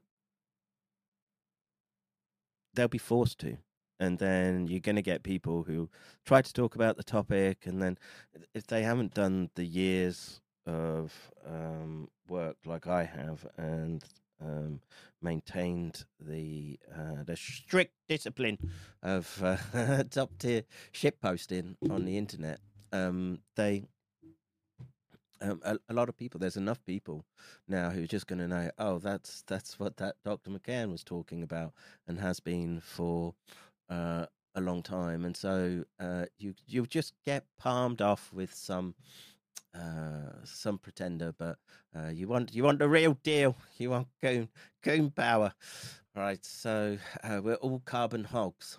Um, yeah, they want you to think that, and the these assholes uh you know what what's your what's your literally on subsistence level shuttling backwards and forwards to the supermarket? These people are um indulging themselves indulging their appetites and there's something to be said for a good old workers' revolution and uh, make those, uh, how should we say, oligarch class feel some heat now and again. Let them know. Let them know they can't just uh, replace us with robots whilst we've still got some grey matter left before we turn into some dribbling type sponge. Uh, did this not download? I'm getting distracted. My ADHD. Mm, mm, mm, download PDF. Yes. Open. Ah, there it is. All right. Um, oh, well, so whilst it's doing that, let me do this. I'll do this and uh, do this and oh no, stupid. See, I don't have a team of uh, production engineers flicking to do stuff. It was amazing, right? I whatever it is that I talked about boom, there was some some uh some slide that they were able to bring up in real time and and show it on the screen. Um, um but uh, yeah, we'll start here and go here. Let's do this. Um, uh, thanks to Good Doggy for that one. Worst hunting dog ever. I see I'm not on the uh, the screen here. Is it working? Well, camera, do your thing. Hey, there we go. Um, right. So, if you've wandered in here, wondering who I am, bit of housekeeping. Uh, let's uh, do this, and uh, yeah, you can find, uh, as I said on the stream, you can find all that uh, all that old science malarkey that I used to do. Um, you can see I was a legit scientist. I was a contender. Till until I figured uh, I wanted to help the human race more than uh, the the dystopian eugenicists whacking uh, all sorts of uh, digital control collars onto you. And the doc says not on his watch. Um, and of course, uh, what I would humbly ask is that you bookmark mccairndojo.com, uh, that big blue button behind my head. Uh, you can use your usury cards, PayPal, Patreon, buy me a coffee, subscribe star, cryptocurrencies, Discord, Gilded, and uh, let's see, uh, you can be registered to be notified if you would like an email, and uh, you can watch the stream live on McCairn Dojo, of course, and uh, all that support as I try to um, add, uh, should we say, weight to the resistance behind the uh, the bulwark that is. the tip of the spear that is uh, Infowars and Alex Jones. Uh, I'm trying to do my own thing as well. And um, of course, go to wetalkyouListen.com. Um, why did it do that? What's going on? There we go. Uh, error in video list component. You need to reconnect. I don't know what you mean. Anyway, um, you can watch the stream live there. And oh, I thought I switched the chat on. Is that working? Have I fixed the chat? Mm. No. Yeah. Never mind. I don't know. It's supposed to uh, start each time I start the browser, but yeah, it's not working. That goddamn tax evading blick of mine. See if it works now. Test. No. All right. those of you watching on WTYL, um, you've been forced into silence. It's the, uh, it's the it's the corporate levers coming down on you. And if I say you can't talk on there, you can't talk. Um, I'm sure I'll have a, a crack at fixing that um some point all right so uh that's uh out the way um that's that's kev pushing his bone broth uh support support freedom support alternatives to the corporations. I promise. I ain't ever becoming one. All right. So uh, we wanted to do uh, this paper. It's a review paper, but um, reviews are sometimes interesting because they allow us to uh, get a 30,000 foot view of where we're at. And as I was mentioning in the in the stream, we have to, or in the interview, that um, there are signatures in SARS and in the peptides that they're thrown into you that uh, could lead to a whole monopoly of um, abnormal disorders or, or, or, diseases, and um, we have to think of them as protein uh, misfolding in this instance, and it can happen above the neck and below the neck, and perhaps they fired uh, that weapon at you. So this is from uh, Douglas B. Kell and uh, Etheresia Pretorius, and um, let's dive in. So you know why why are people why are people keeling over all of a sudden? Why are young people suffering from heart conditions? So Atrial fibrillation is a comorbidity of a variety of other chronic inflammatory diseases for which fibrinaloid microclots are a known accompaniment, and in some cases a cause with a mechanistic basis. Clots are, of course, a well known consequence of atrial fibrillation. We here ask the question as to whether the fibrinaloid microclots seen in plasma or serum may, in fact, also be a cause or contributor to the development of atrial fibrillation. We consider known risk factors for, I'm just going to call it AF from now on. Excuse me and in particular exogenous stimuli such as infection and air pollution by particulates, both of which are known to cause AF. The external accompaniments, of both bacterial lipopolysaccharide and lipoteichoic acids and viral SARS CoV 2 spike protein infections, are known to stimulate fibrinaloid microclots when added in vitro. And fibrinaloid microclots are cytotoxic by inducing hypoxia, reperfusion, and other means. Strokes and thromboembolisms are also common consequences of atrial fibrillation. Consequently, taking a systems approach, we suggest that it's likely that microclots may well have an etiological role in the development of atrial fibrillation. This has significant mechanistic and therapeutic implications. It does indeed. Um, it's why I think uh, one of the few, few um, tools we have at our disposal, which probably probably may do something is the um, plasma apheresis, where where we'll clean the blood of these amyloidogenic uh, debris. So anyway, uh, do, do, do, so how long is this paper? For let's just let me brace myself. Uh, lots of tables. Mm, yeah, maybe not so long. All right. So atrial fibrillation is at once the commonest heart arrhythmia and a chief cause of death therefrom. Its global incidence amounts to millions of individuals, possibly 1% population. Even 20 years ago, its cost represented some 1% of the NHS budget, with all these numbers on a rising trend, albeit with large regional differences of incidence and or reporting. South Asia is said to be 12 times lower than North America. Well, that's because of all those fatty bum bums over there in the US. Your diet's terrible. Eat more rice and fish instead of uh, fructose corn syrup. So, AF symptoms, virtually by definition, involve a supraventricular tachyarrhythmia with uncoordinated atrial electrical activation and consequently ineffective atrial contraction. Electrocardiographic characteristics of AF include irregular R to R intervals when atrioventricular conduction is not impaired, absence of distinct P waves, and irregular atrial activations.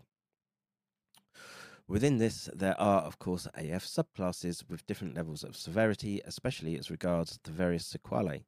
AF is also associated with risk factors that rarely occur in isolation, and patients with AF are commonly associated with multimorbidity, polypharmacy, and frailty.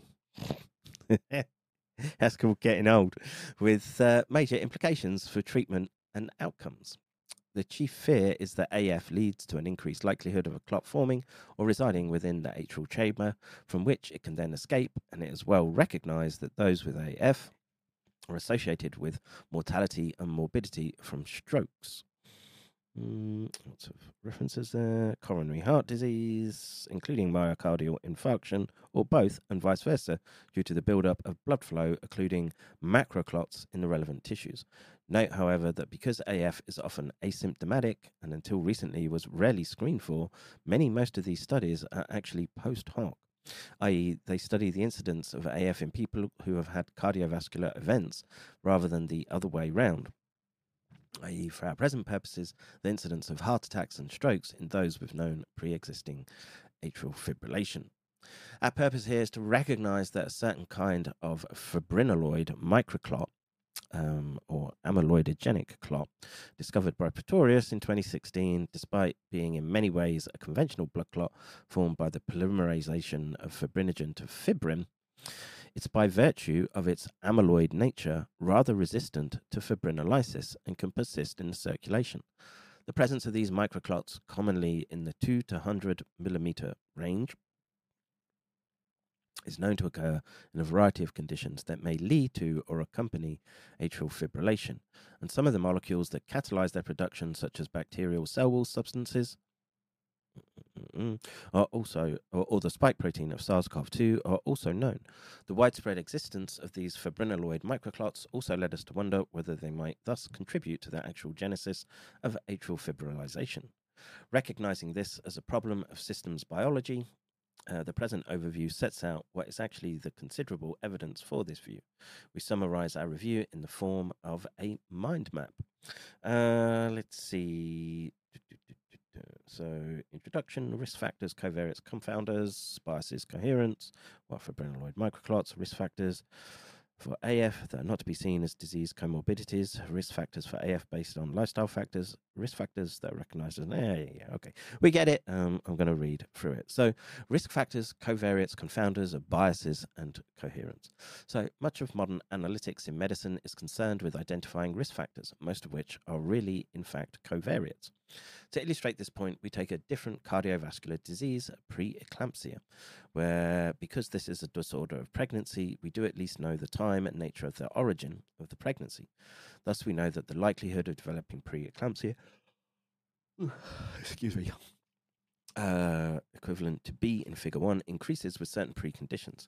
First, pregnancy with the father, existing diabetes, maternal age, BMI, blood pressure at first visit, infection, etc. Uh, lots of references, but a priori, there's no way of knowing whether any of the above conditions are truly on a causal pathway or simply covariates and caused by other factors such as those labeled X and Y in figure 2. The infeasibility of establishing causality solely from measurements of variables is widely encapsulated in the mantra correlation does not equal causation, although any covariation has the potential to contain useful information.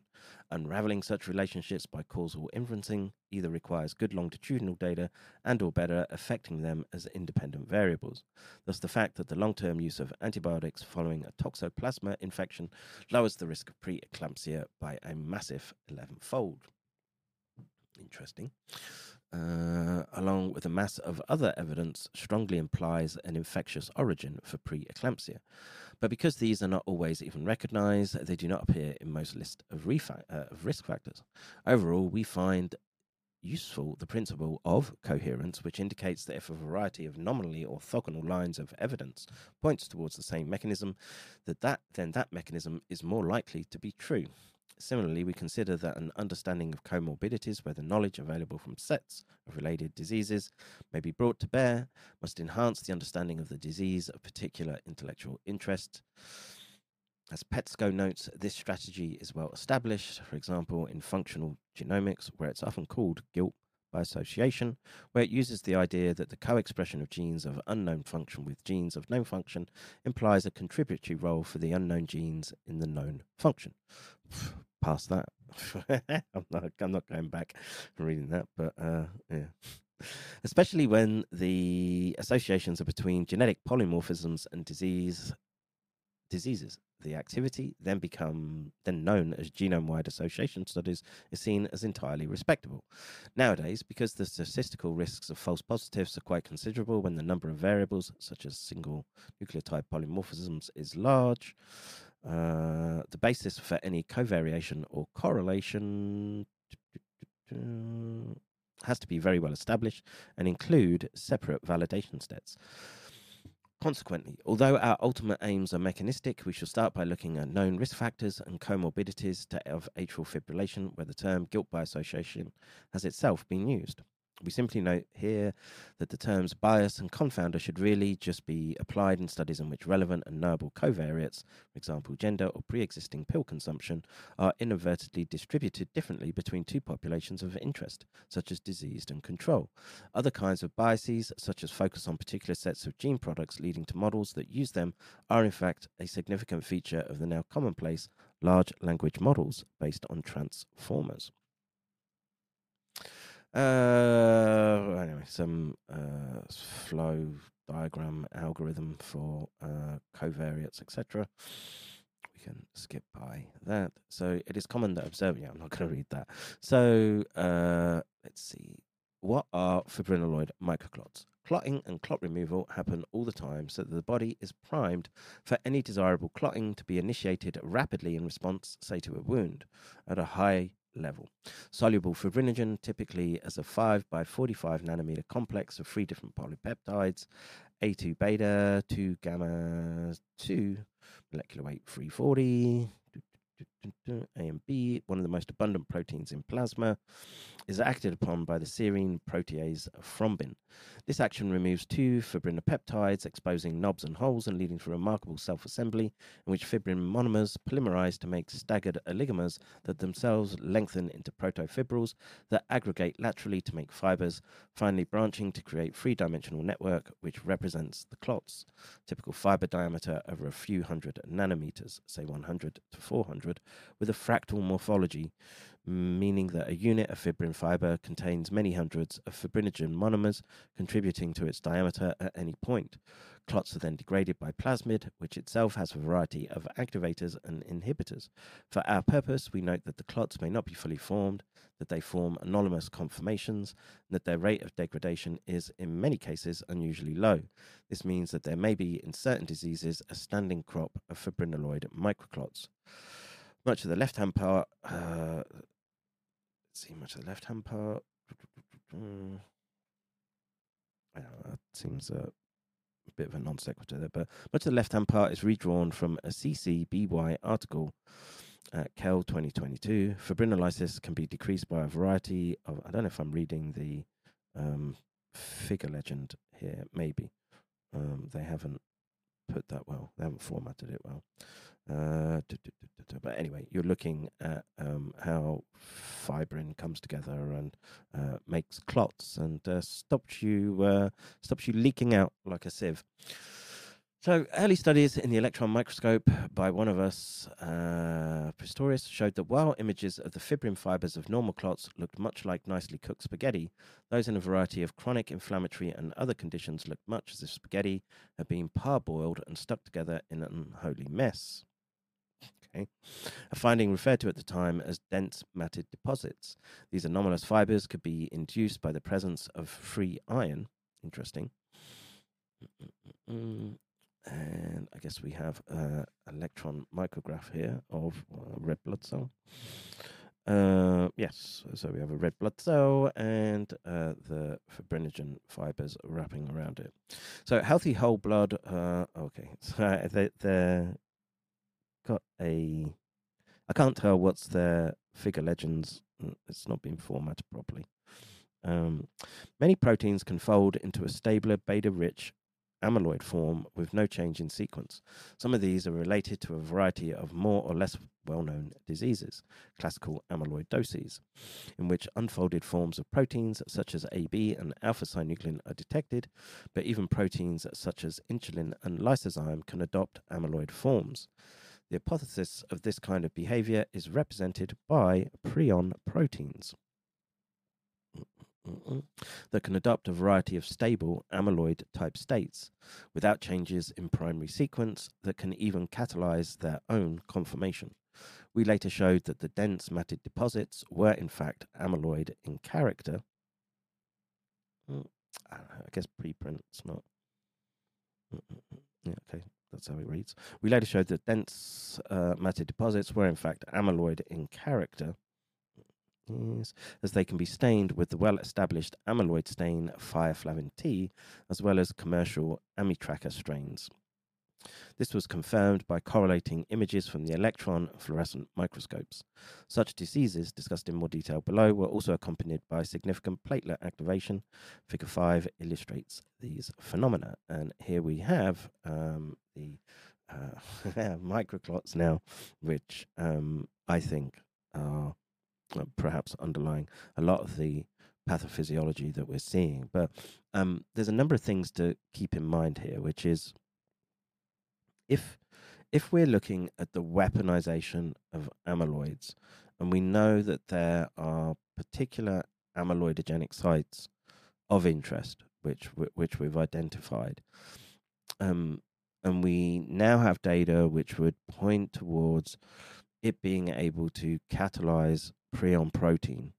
Um, have they been able to figure out really, you know, uh, to get those epitopes down in size so that they can attack multiple peptides or increase the chances of cross seeding so that you can impact the amyloidogenic folding across different um, peptide classes. And i've got a feeling that's that's what we might be looking at right now. I think that we've somewhat crossed the the rubicon now. That's it's public knowledge now especially if you listen to me that that that would be a weapon system that you would look for again because you can deploy it and the effects are going to be un- unpredictable it would it, would appear.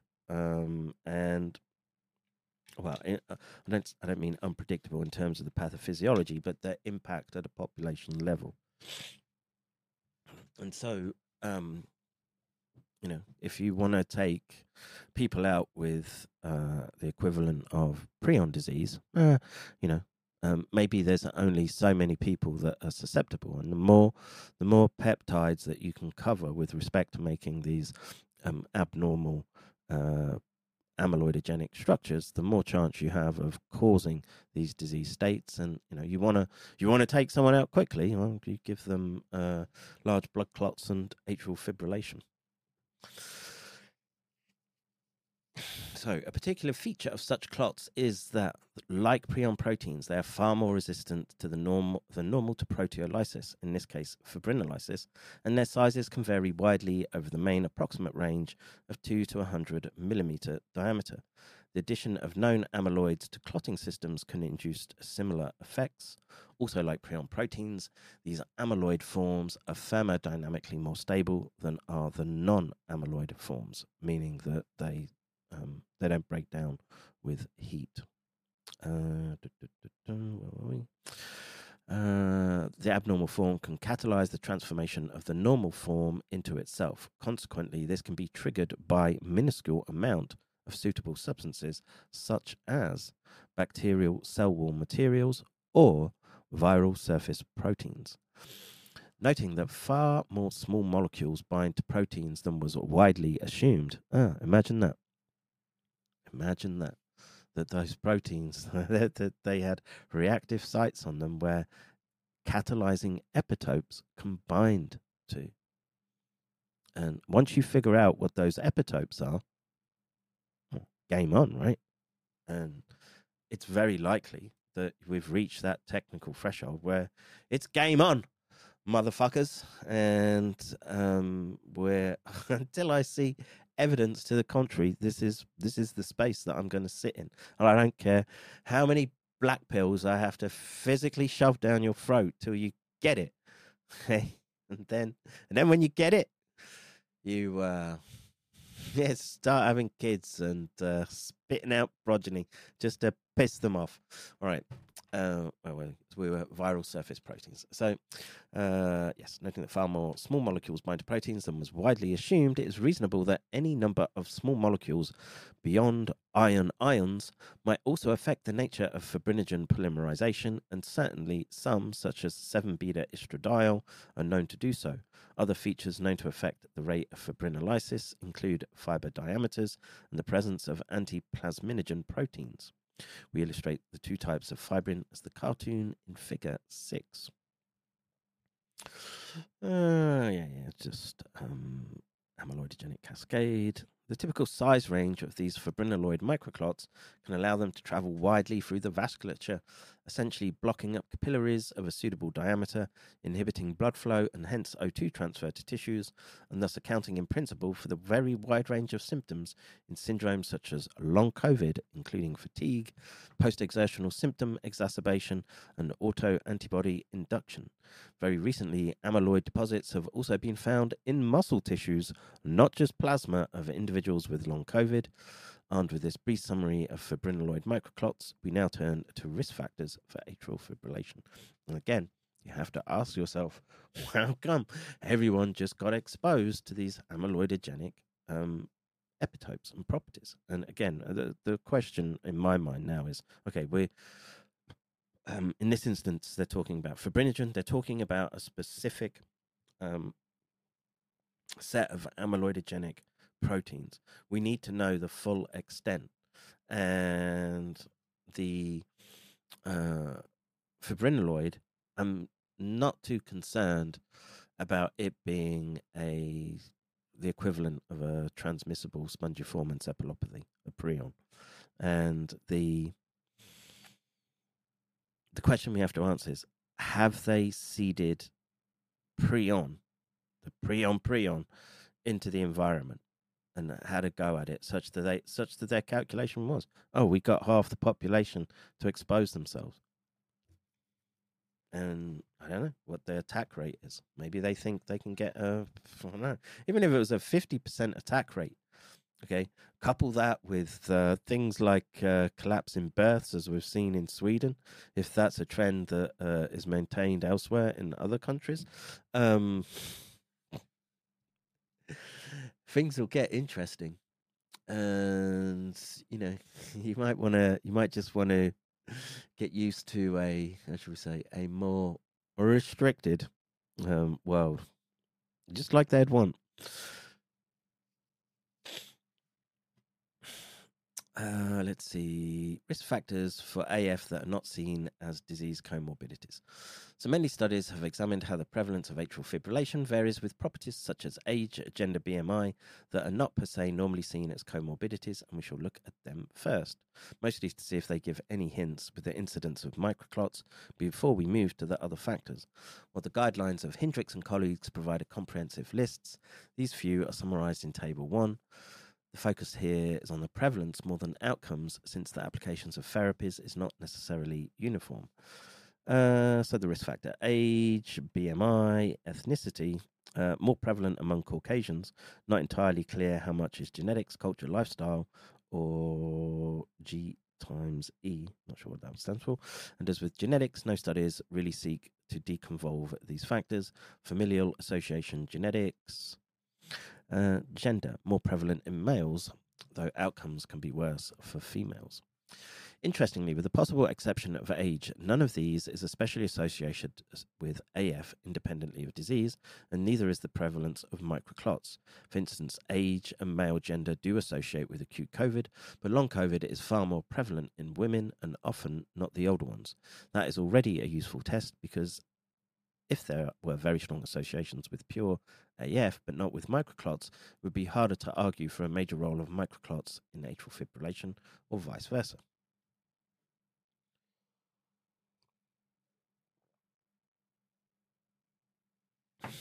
While BMI might have been placed in this category, it is an effect as much as a cause.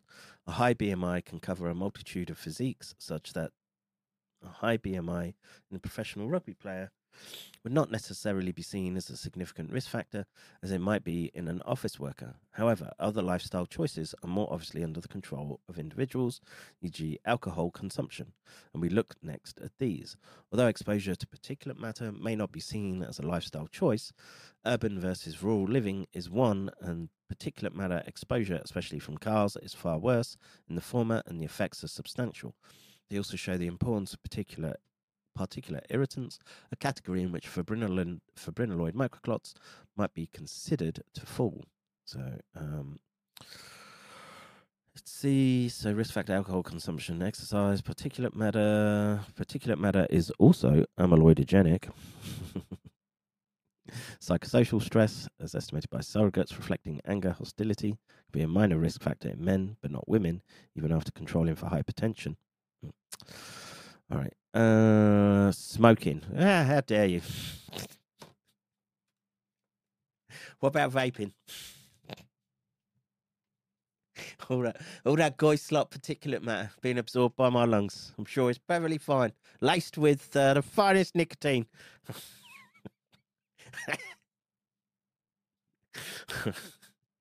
Risk factors that are recognized as known disease comorbidities. Most chronic inflammatory diseases share many properties, including inflammation, oxidative stress, and iron dysregulation. There's, there's that iron dysregulation again, folks. I've been raising the flag about that for bloody years. And uh, yeah, it's a tough one to deal with. Back to the paper. Uh, where were we? Um, this of itself might lead one to suppose that they have a broadly similar ultimate type of cause, i.e., something labeled Y in figure 1, and the evidence for this something points rather squarely at an infectious origin. So, uh, let's see, table 3. Some supposedly non communicable diseases for which there is in fact substantial evidence of an infectious element and or evidence of fibrinoid, uh, fibrinoid microclots, Alzheimer's. Uh, let's see, comment. Many references, not least from Ruth Itzhaki, focusing on HSV, imply this strongly. Other organisms have also been implicated. Mm-hmm. Yes. Yes, yes, yes. And you think the bioweaponeers haven't honed in on this fact? Diabetes type 2, originally asked by Gunderson in 1927. Even greater evidence for type 1, Jean Baptiste, not covered here. Uh, uh, multiple sclerosis, now recognized as being caused by Epstein Barr virus. Mm, Myalgic encephalitis, chronic fatigue syndrome, clear infectious origin, likely viral, and most likely a herpes virus. Interesting. Parkinson's, induction of disease progression by bacterial lipopolysaccharides and by viruses, rheumatoid arthritis, absolutely clear evidence for Proteus as the infectious agents. Sleep apnea, uh oh. Obstructive sleep apnea is a strong risk factor of, or comorbidity of AF, also associated with obesity. Apart from multiple sclerosis and sleep apnea that we have not yet studied, it is striking each of the supposedly non communicable diseases listed in Table 3 can be seen to have an infectious origin. We know that components of both bacteria, e.g., the lipopolysaccharide, and viruses, SARS CoV 2 spike protein, can induce fibrinolytic microclots. However, our next task is to list some of these comorbidities on the grounds that they surely contain clues as to the origins of the syndrome of our present prime focus is atrial fibrillation. Thus, Table 4 lists some of the known comorbidities of various diseases and atrial fibrillation. Because of the relative lack, until recently, of long term screening, it is not normally easy to determine longitudinal trends, potentially then causal chains, but for present purposes, an association is sufficient before we move to cases in which we absolutely know that a specific infection can lead to atrial fibrillation. Table 4 makes clear that each of these diseases that also makes appearance in Table 4, implying that they are related to each other, whether as effects of an earlier cause or on their own causal chain in either direction or both. Again, Alzheimer's, uh, Atrial fibrillation is, of course, related to age, as is Alzheimer's disease. Stroke is also related to vascular dementia, strong comorbidities between cardiovascular disease and Alzheimer disease. And yeah, that's one of the things that we um, we associate with spike protein exposure. Um, I think uh, you know one of the sort of prime mover um, causal events is the um, amyloidogenic angiopathy that you get so um, or cerebrovascular effects, and um, you restrict blood flow. You um, you put the brain into oxygen debt, and um, you create the grounds for inflammation and the emergence of these prions, and um, that it becomes a uh, reinforcing um, cascade, and um, people say, well, Alzheimer's is just another form of diabetes, um, potentially. And of course, diet can help, but um, again, it's only a case of slowing it down. Um, can you can you slow it down a lot? Well, let's uh, let's hope so. Uh, uh, sorry, diabetes type 2, very strong association with atrial fibrillation, with diabetic complications. Parkinson's, some evidence of an association of atrial fibrillation with the early PD, much less so if PD diagnosed later, i.e., evidence either way is relatively weak. Rheumatoid arthritis, small significant association but can, confounded with use of small molecular drugs, also associated with greater risk of cardiovascular disease examples in which we know that infection can lead to atrial fibrillation. The conclusion from the above is that there is strong associative evidence for comorbidities of supposedly non infectious diseases in which fibrinolytic microclots have been demonstrated and atrial fibrillation. Unfortunately, however, in most cases, a causative mechanism or set of mechanisms or chain of causal reasoning is not to hand. However, infections represent a class of disease in which the temporal origin of the infection is usually known from early symptoms, so it's reasonable to ask the question of whether the infection is known to lead to atrial fibrillation in populations previously, previously known not to manifest it. Not least since the appearance of long COVID, albeit there are many similar post infection syndromes such as ME/CFS, Gulf War syndrome, post Ebola syndrome, etc., we've come to recognize that a variety of infections can cause major, sometimes debilitating symptoms for extended periods after the infection has normally cleared. In the same way, preeclampsia is associated with a significantly increased risk of cardiovascular disease, often for many years after the pregnancy in question. The following facts relating sorry, following facts relating infection to subsequent atrial fibrillation are thus highly pertinent. 7.6% of cases of community acquired pneumonia lead to new onset atrial fibrillation. Atrial fibrillation is a common occurrence following infection with SARS CoV 2. The odds ratio for atrial fibrillation 365 days after COVID 19 compared to a well established control group was 1.83 in a large study, so nearly double. Previous use of DOACs, DOACs, what's DOACs? Is protective against atrial fibrillation following SARS CoV 2 infection. I've got no what DOAC is.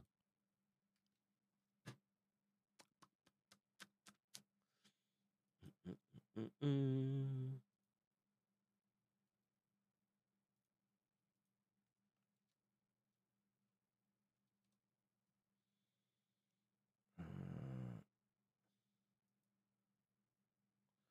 Direct oral anticoagulants. Mm, yeah.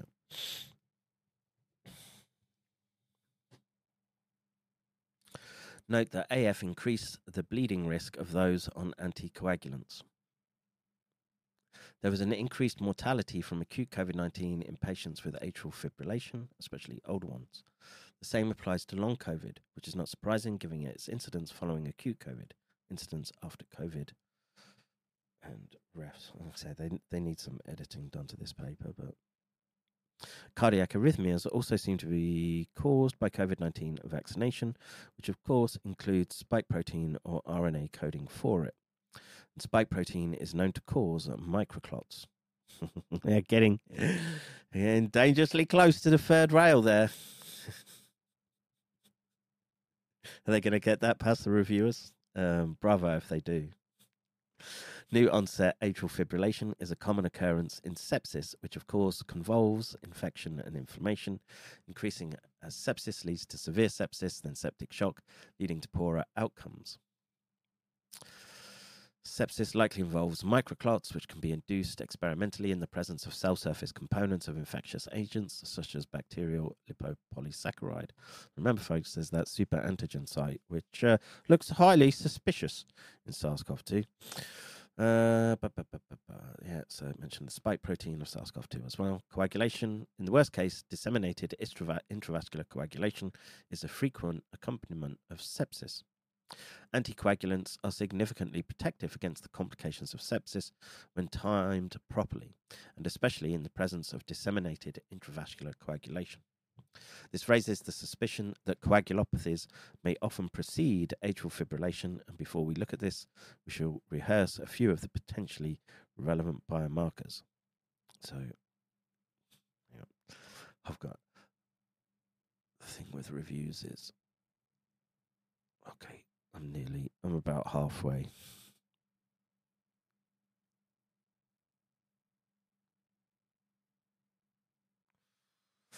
So, I've got blocked nose.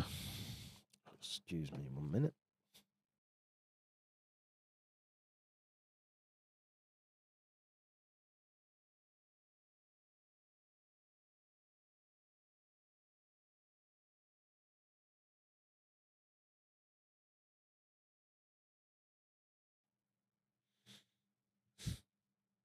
Infection and stroke. We note that stroke and infection are often associated, uh, and when co-occurring, often lead to an unfavorable outcome.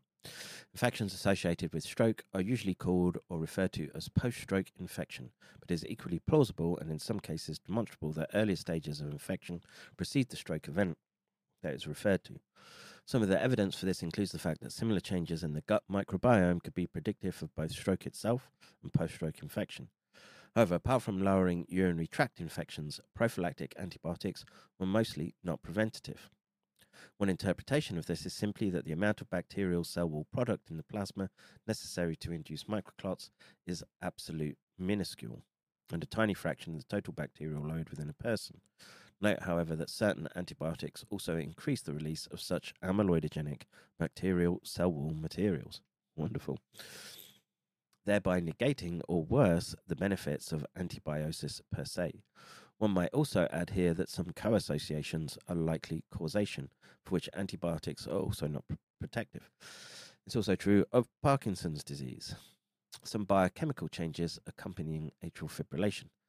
Given the above and the variety of biomarkers that might have something useful, it is also of interest to survey biochemical markers that might also correlate with atrial fibrillation.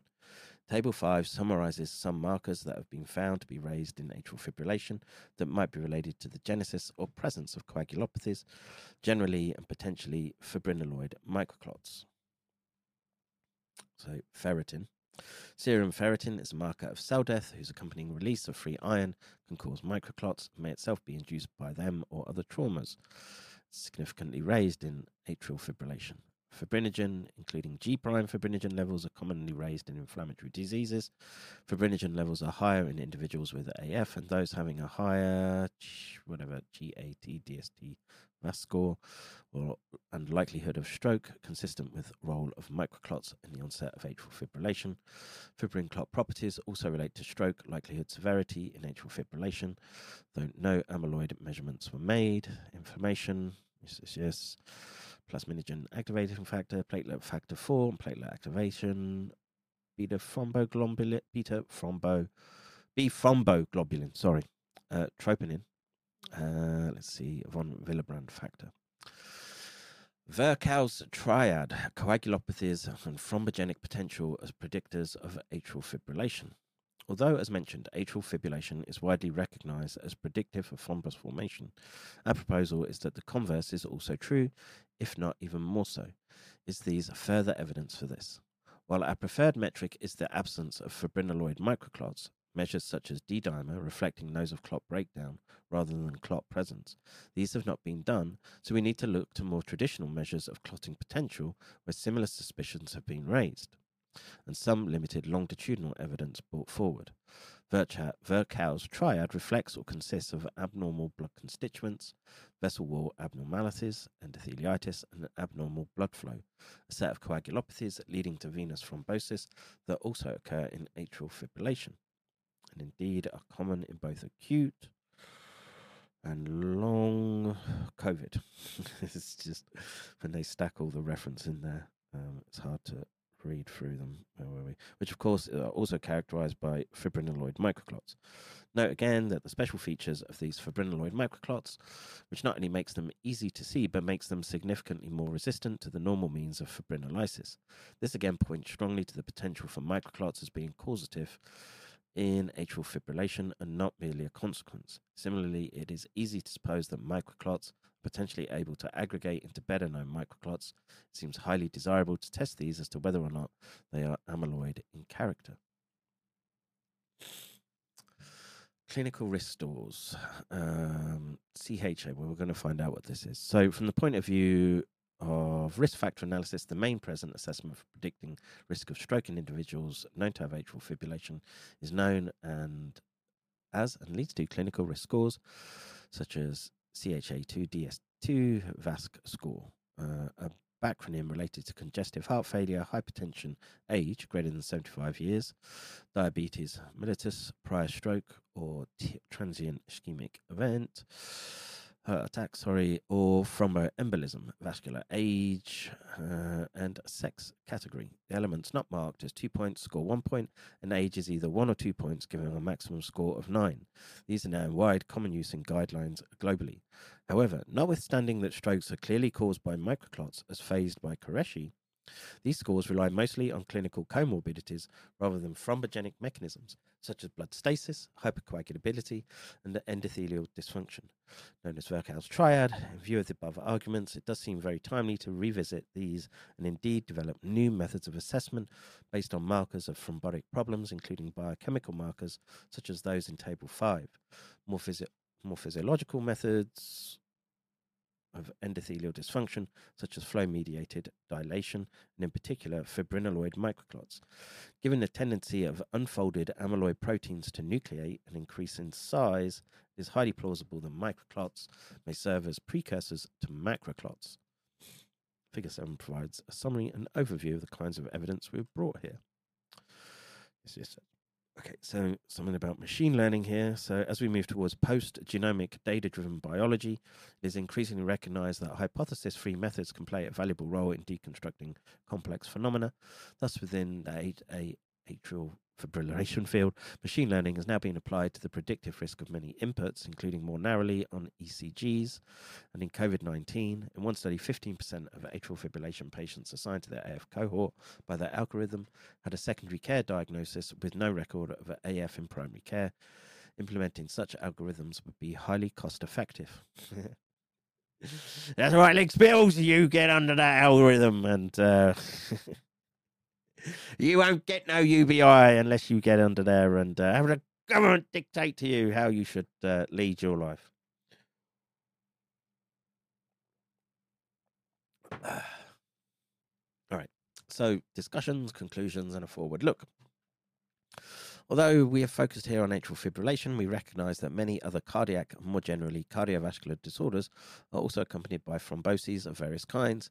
These include type 2 diabetes, heart failure, myocarditis, peripheral arterial disease, various disorders of pregnancy, and others that are not always but should be seen to be associated with vascular problems such as Alzheimer's and Parkinson's. Cardiac amyloidosis are of special interest here. The multifaceted clinical complexity of patients with AF has led to the current overall holistic or integrated care management approach to AF care as is recommended in guidelines. Learning from this collective of syndromes allows one to see common factors, at least one which involves fibrinaloid microclots. Up to now, these have not been studied as an independent risk factor. This clearly needs to change. Um, yes, I'm going to agree with them here, particularly where the larger impact. Look, all you people with uh, long COVID and uh, destroyed quality of life, um, you're going to have to take a back seat for the moment whilst we figure out why our young are dying at an accelerated rate. We need those fuckers. and we need them fucking because we need them to make children and we can't afford to have them taken out of the uh, the workforce. And uh, even if uh, even if you're a malingering decrepit now um, i'm sure i'm sure if you're of breeding age you can you can muster up the energy to at least uh, at least have a go at keeping the species going. If you're dead from from probably uh, amyloidogenic buildup and the triggering of heart heart conditions, and I'll presume that this is one of the factors because it's not being explained well. All, all, all we're hearing is heart failure, cardiovascular disorders. What makes young people just keel over and die? And that's got to involve it's two things like direct um, clotting uh, event or a breakdown in the autonomic control. So, an attack at the central nervous system level. Um, both could be at play. Both can involve um, protein misfolding and we've stepped into the age of weaponized prions. And this, I think, is what we're seeing right now. And they just have to sit back. The job is done. They got 4 billion of you to uh, roll up your sleeve and get exposed to these viral epitopes. In this case, SARS CoV 2, a particularly nasty one, as we know that it catalyzes the prion protein. So um, that's the paper done. Um, let's see if uh, the doc has um, managed uh, anything approximating some shekels for the day, and then I'll wrap up. So uh, uh, uh, I want to say thank you to Vex and Gina. The rest of you, um, hang your head in shame. Did I shout out earlier? Maybe, maybe not. But just in case, uh, I can't remember if I did off that short one I did earlier today. But Web, Gaza, uh, and Vex. Uh, thank you, thank you for keeping this stream going. Um, reports on uh, scientific experiments. I'm working my hardest to um, make that happen. Um, I think we've made significant steps forward um, yesterday. We'll see how it goes. There's still pieces to drop into place. I hope they do. I'll have a go and uh, we'll see um, how much amyloidogenic clotting and how many prions we can trigger through spike exposure. Um, will I be able to um, test loads and loads of vaccines? No. I've got some, but not as much as I would like. Um, but in my case, I, I, I'm seeing spike protein as interchangeable. Um, it doesn't matter, and we need to know if there is a significant risk from prion catalyzing. We know it's there, and I just want to see if I can get it experimentally. And if we do, then we know that we're they've shunted us into what's potentially the super prion uh, paradigm, and uh, you're all fuck lick spills. start having kids. You might want to. You might want to start thinking about uh, how should we say arranged ma- arranged marriages. Make sure uh, make sure there are fertile lines still available to you. All right, uh, let's read the chat, and then um, as uh, you're all K two six R's, the doc's gonna wrap the stream up. You're. Uh... Let's see. Zombie says, I want Kev to dress as the Riddler in green for all the webcasts. Um, I'm cheap, uh, Zombie68. Uh, send me an offer and I'll think about it. Let's see. I saw that immigration emergency housing in Chicago will be vaccinating on arrivals. Uh, interesting. Uh, let's see. I imagine that is standard in all the receiving major cities. Uh, probably. Let's see. Two points for this station. Let's see. Most USA has mostly called off salmon fishing since the fish population in MW has crashed. Fish prions. Um, I just think that's greedy fuckers who like uh, smoked salmon. Um, look, I hate fish, but even I'll eat smoked salmon. Let's see. Uh, host is hoping for an Alex Jones supplement plug. Um, he has uh, an Alex Jones supplement plug. That was literally um, the pre-show to Alex Jones. So let's see. Get some Allicin five on your lungs, in your blood, and in your cells. Um, yeah, uh, vape some uh, vape some garlic, I guess. All right, so probably because they are too busy cooming. Um, we need uh, less uh, less. How should we say more uh, more coupled cooming is what we should be aiming for, right? Uh. Let's see. Once you get past the smell, you got it licked. Oh no, I've got to see what's uh, in the in the chat there. What am I? Uh, what am I missing? What what gems?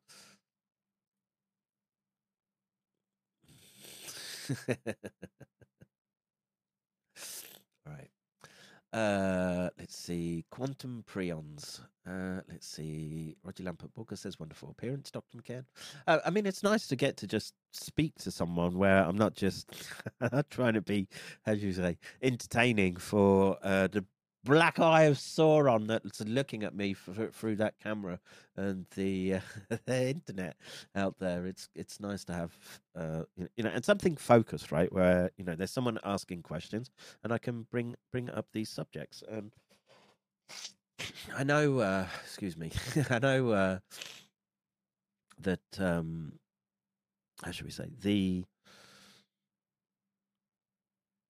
the it, it was supposed to be about um, implants, right?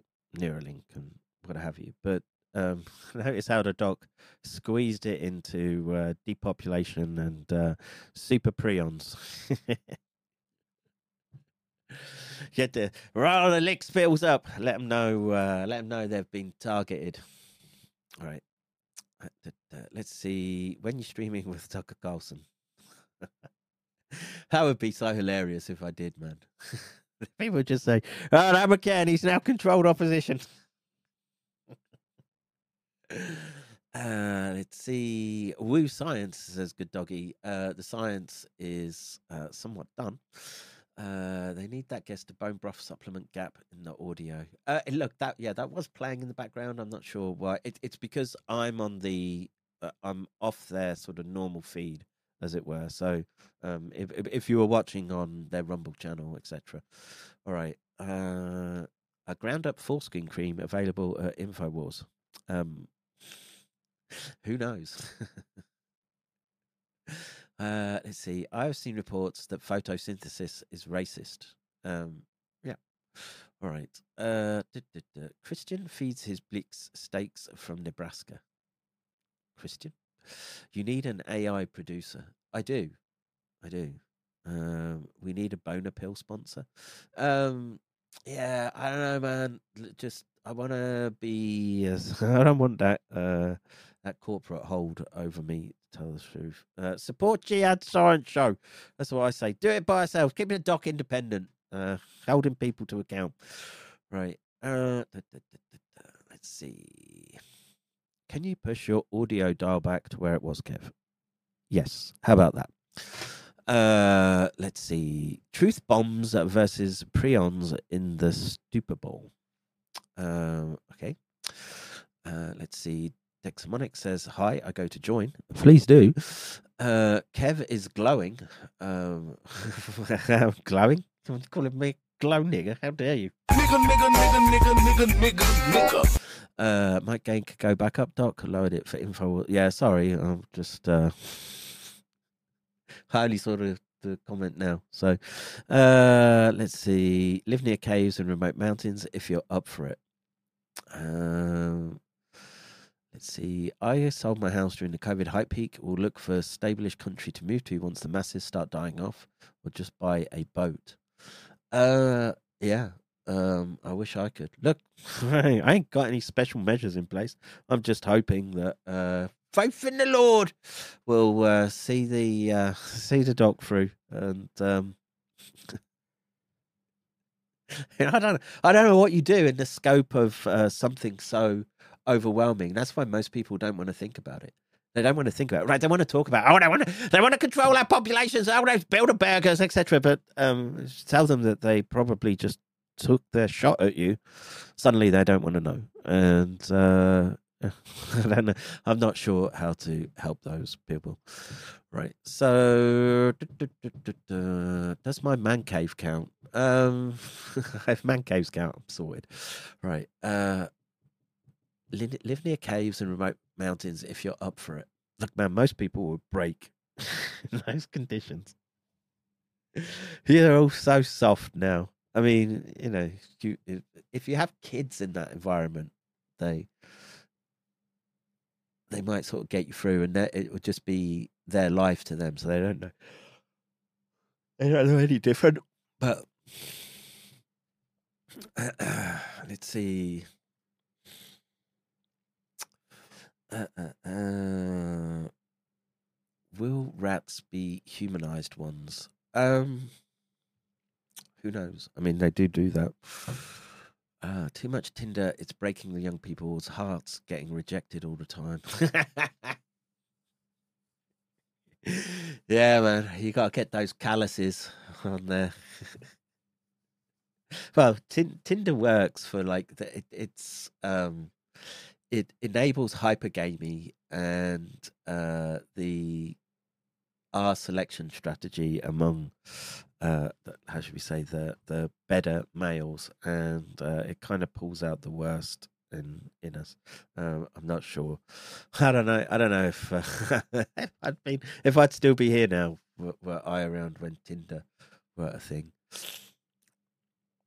Uh, let's see. Have Christy Grace? Um, yeah, I, she, I was talking to her earlier. I'm happy to do a stream with Christy. That um, she's she's very busy though right now. Uh, she's got she's got a real job and shit. All right. Uh, let's see. If you agree to interview with Chris Hinkley on RBN, you should expect a Jesus will fix all this. This is epidemic here in the USA. Um, yeah, man. But look, when you're facing something as existential as the potential for the super prion, um, I I would grab on to whatever uh, you can with respect to um, flotsam and floats as the ship goes down. And uh, if faith in faith in the Lord, Hallelujah, Jesus is uh, a way for you to get through it, then uh, by all means, if uh, you need to um, bow and pray to Mecca, um, knock yourself out. If you need to uh, meditate in the uh, Shinto grounds as nature merges around you, then I'm I'm all for it. I, am not I'm not going to knock people's um, ideologies at this point when there's there's a far more dangerous one that's got it in for you right now. All right. Uh, let's see. Chris Hinkley has the same time slot as American Journal. His show's okay. Jesus stuff, yes, but he's an okay host. Um, yeah, look, I'm happy to speak to anyone, and I'm happy to explain the risk from prions. Um, you know, I'm happy to go into the detail here around um, this microclotting, and um, you know, I've said, uh, you know, after four years, I'm happy to be associated with a group that's actively working on this. Um, I do think it's one of the better interventions that can be made, and um, maybe maybe plasmapheresis can be. Uh, I don't think it's a sort of. I don't know. Like it, you, you give blood, right? So could plasma pheresis be a optimal or, or a good strategy on a large scale? I don't know. I don't know. Um, potentially, I'd like to see it rolled out more. Um, maybe that's what I should go for. Just have just have a good scrubbing of the plasma. Uh, let's see. Um, bu- bu- bu- yeah, I think uh, that's me up to date. It's 3 a.m. Uh, the doc's going to go lay down and um, I'll be back uh, later. I'll see what uh, I have to do for uh, streaming. Oh, I say thank you to uh, Glynis. Much, much appreciated for the support. And uh, for that, you can have, uh, what can you have? A Saddam drip?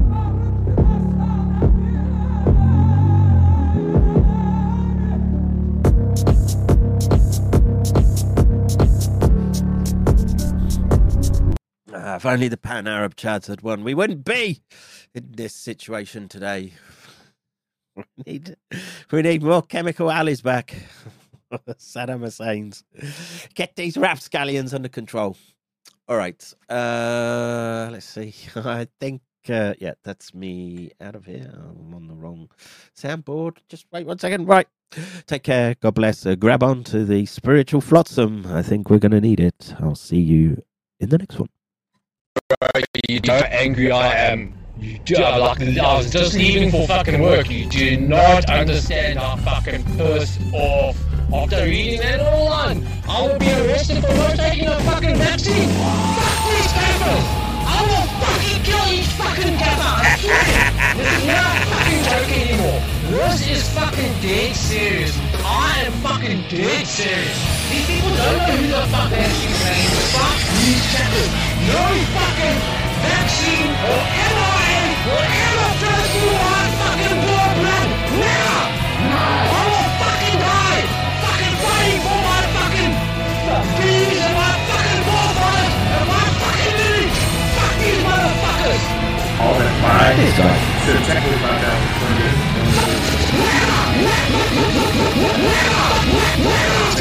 Make this room boom.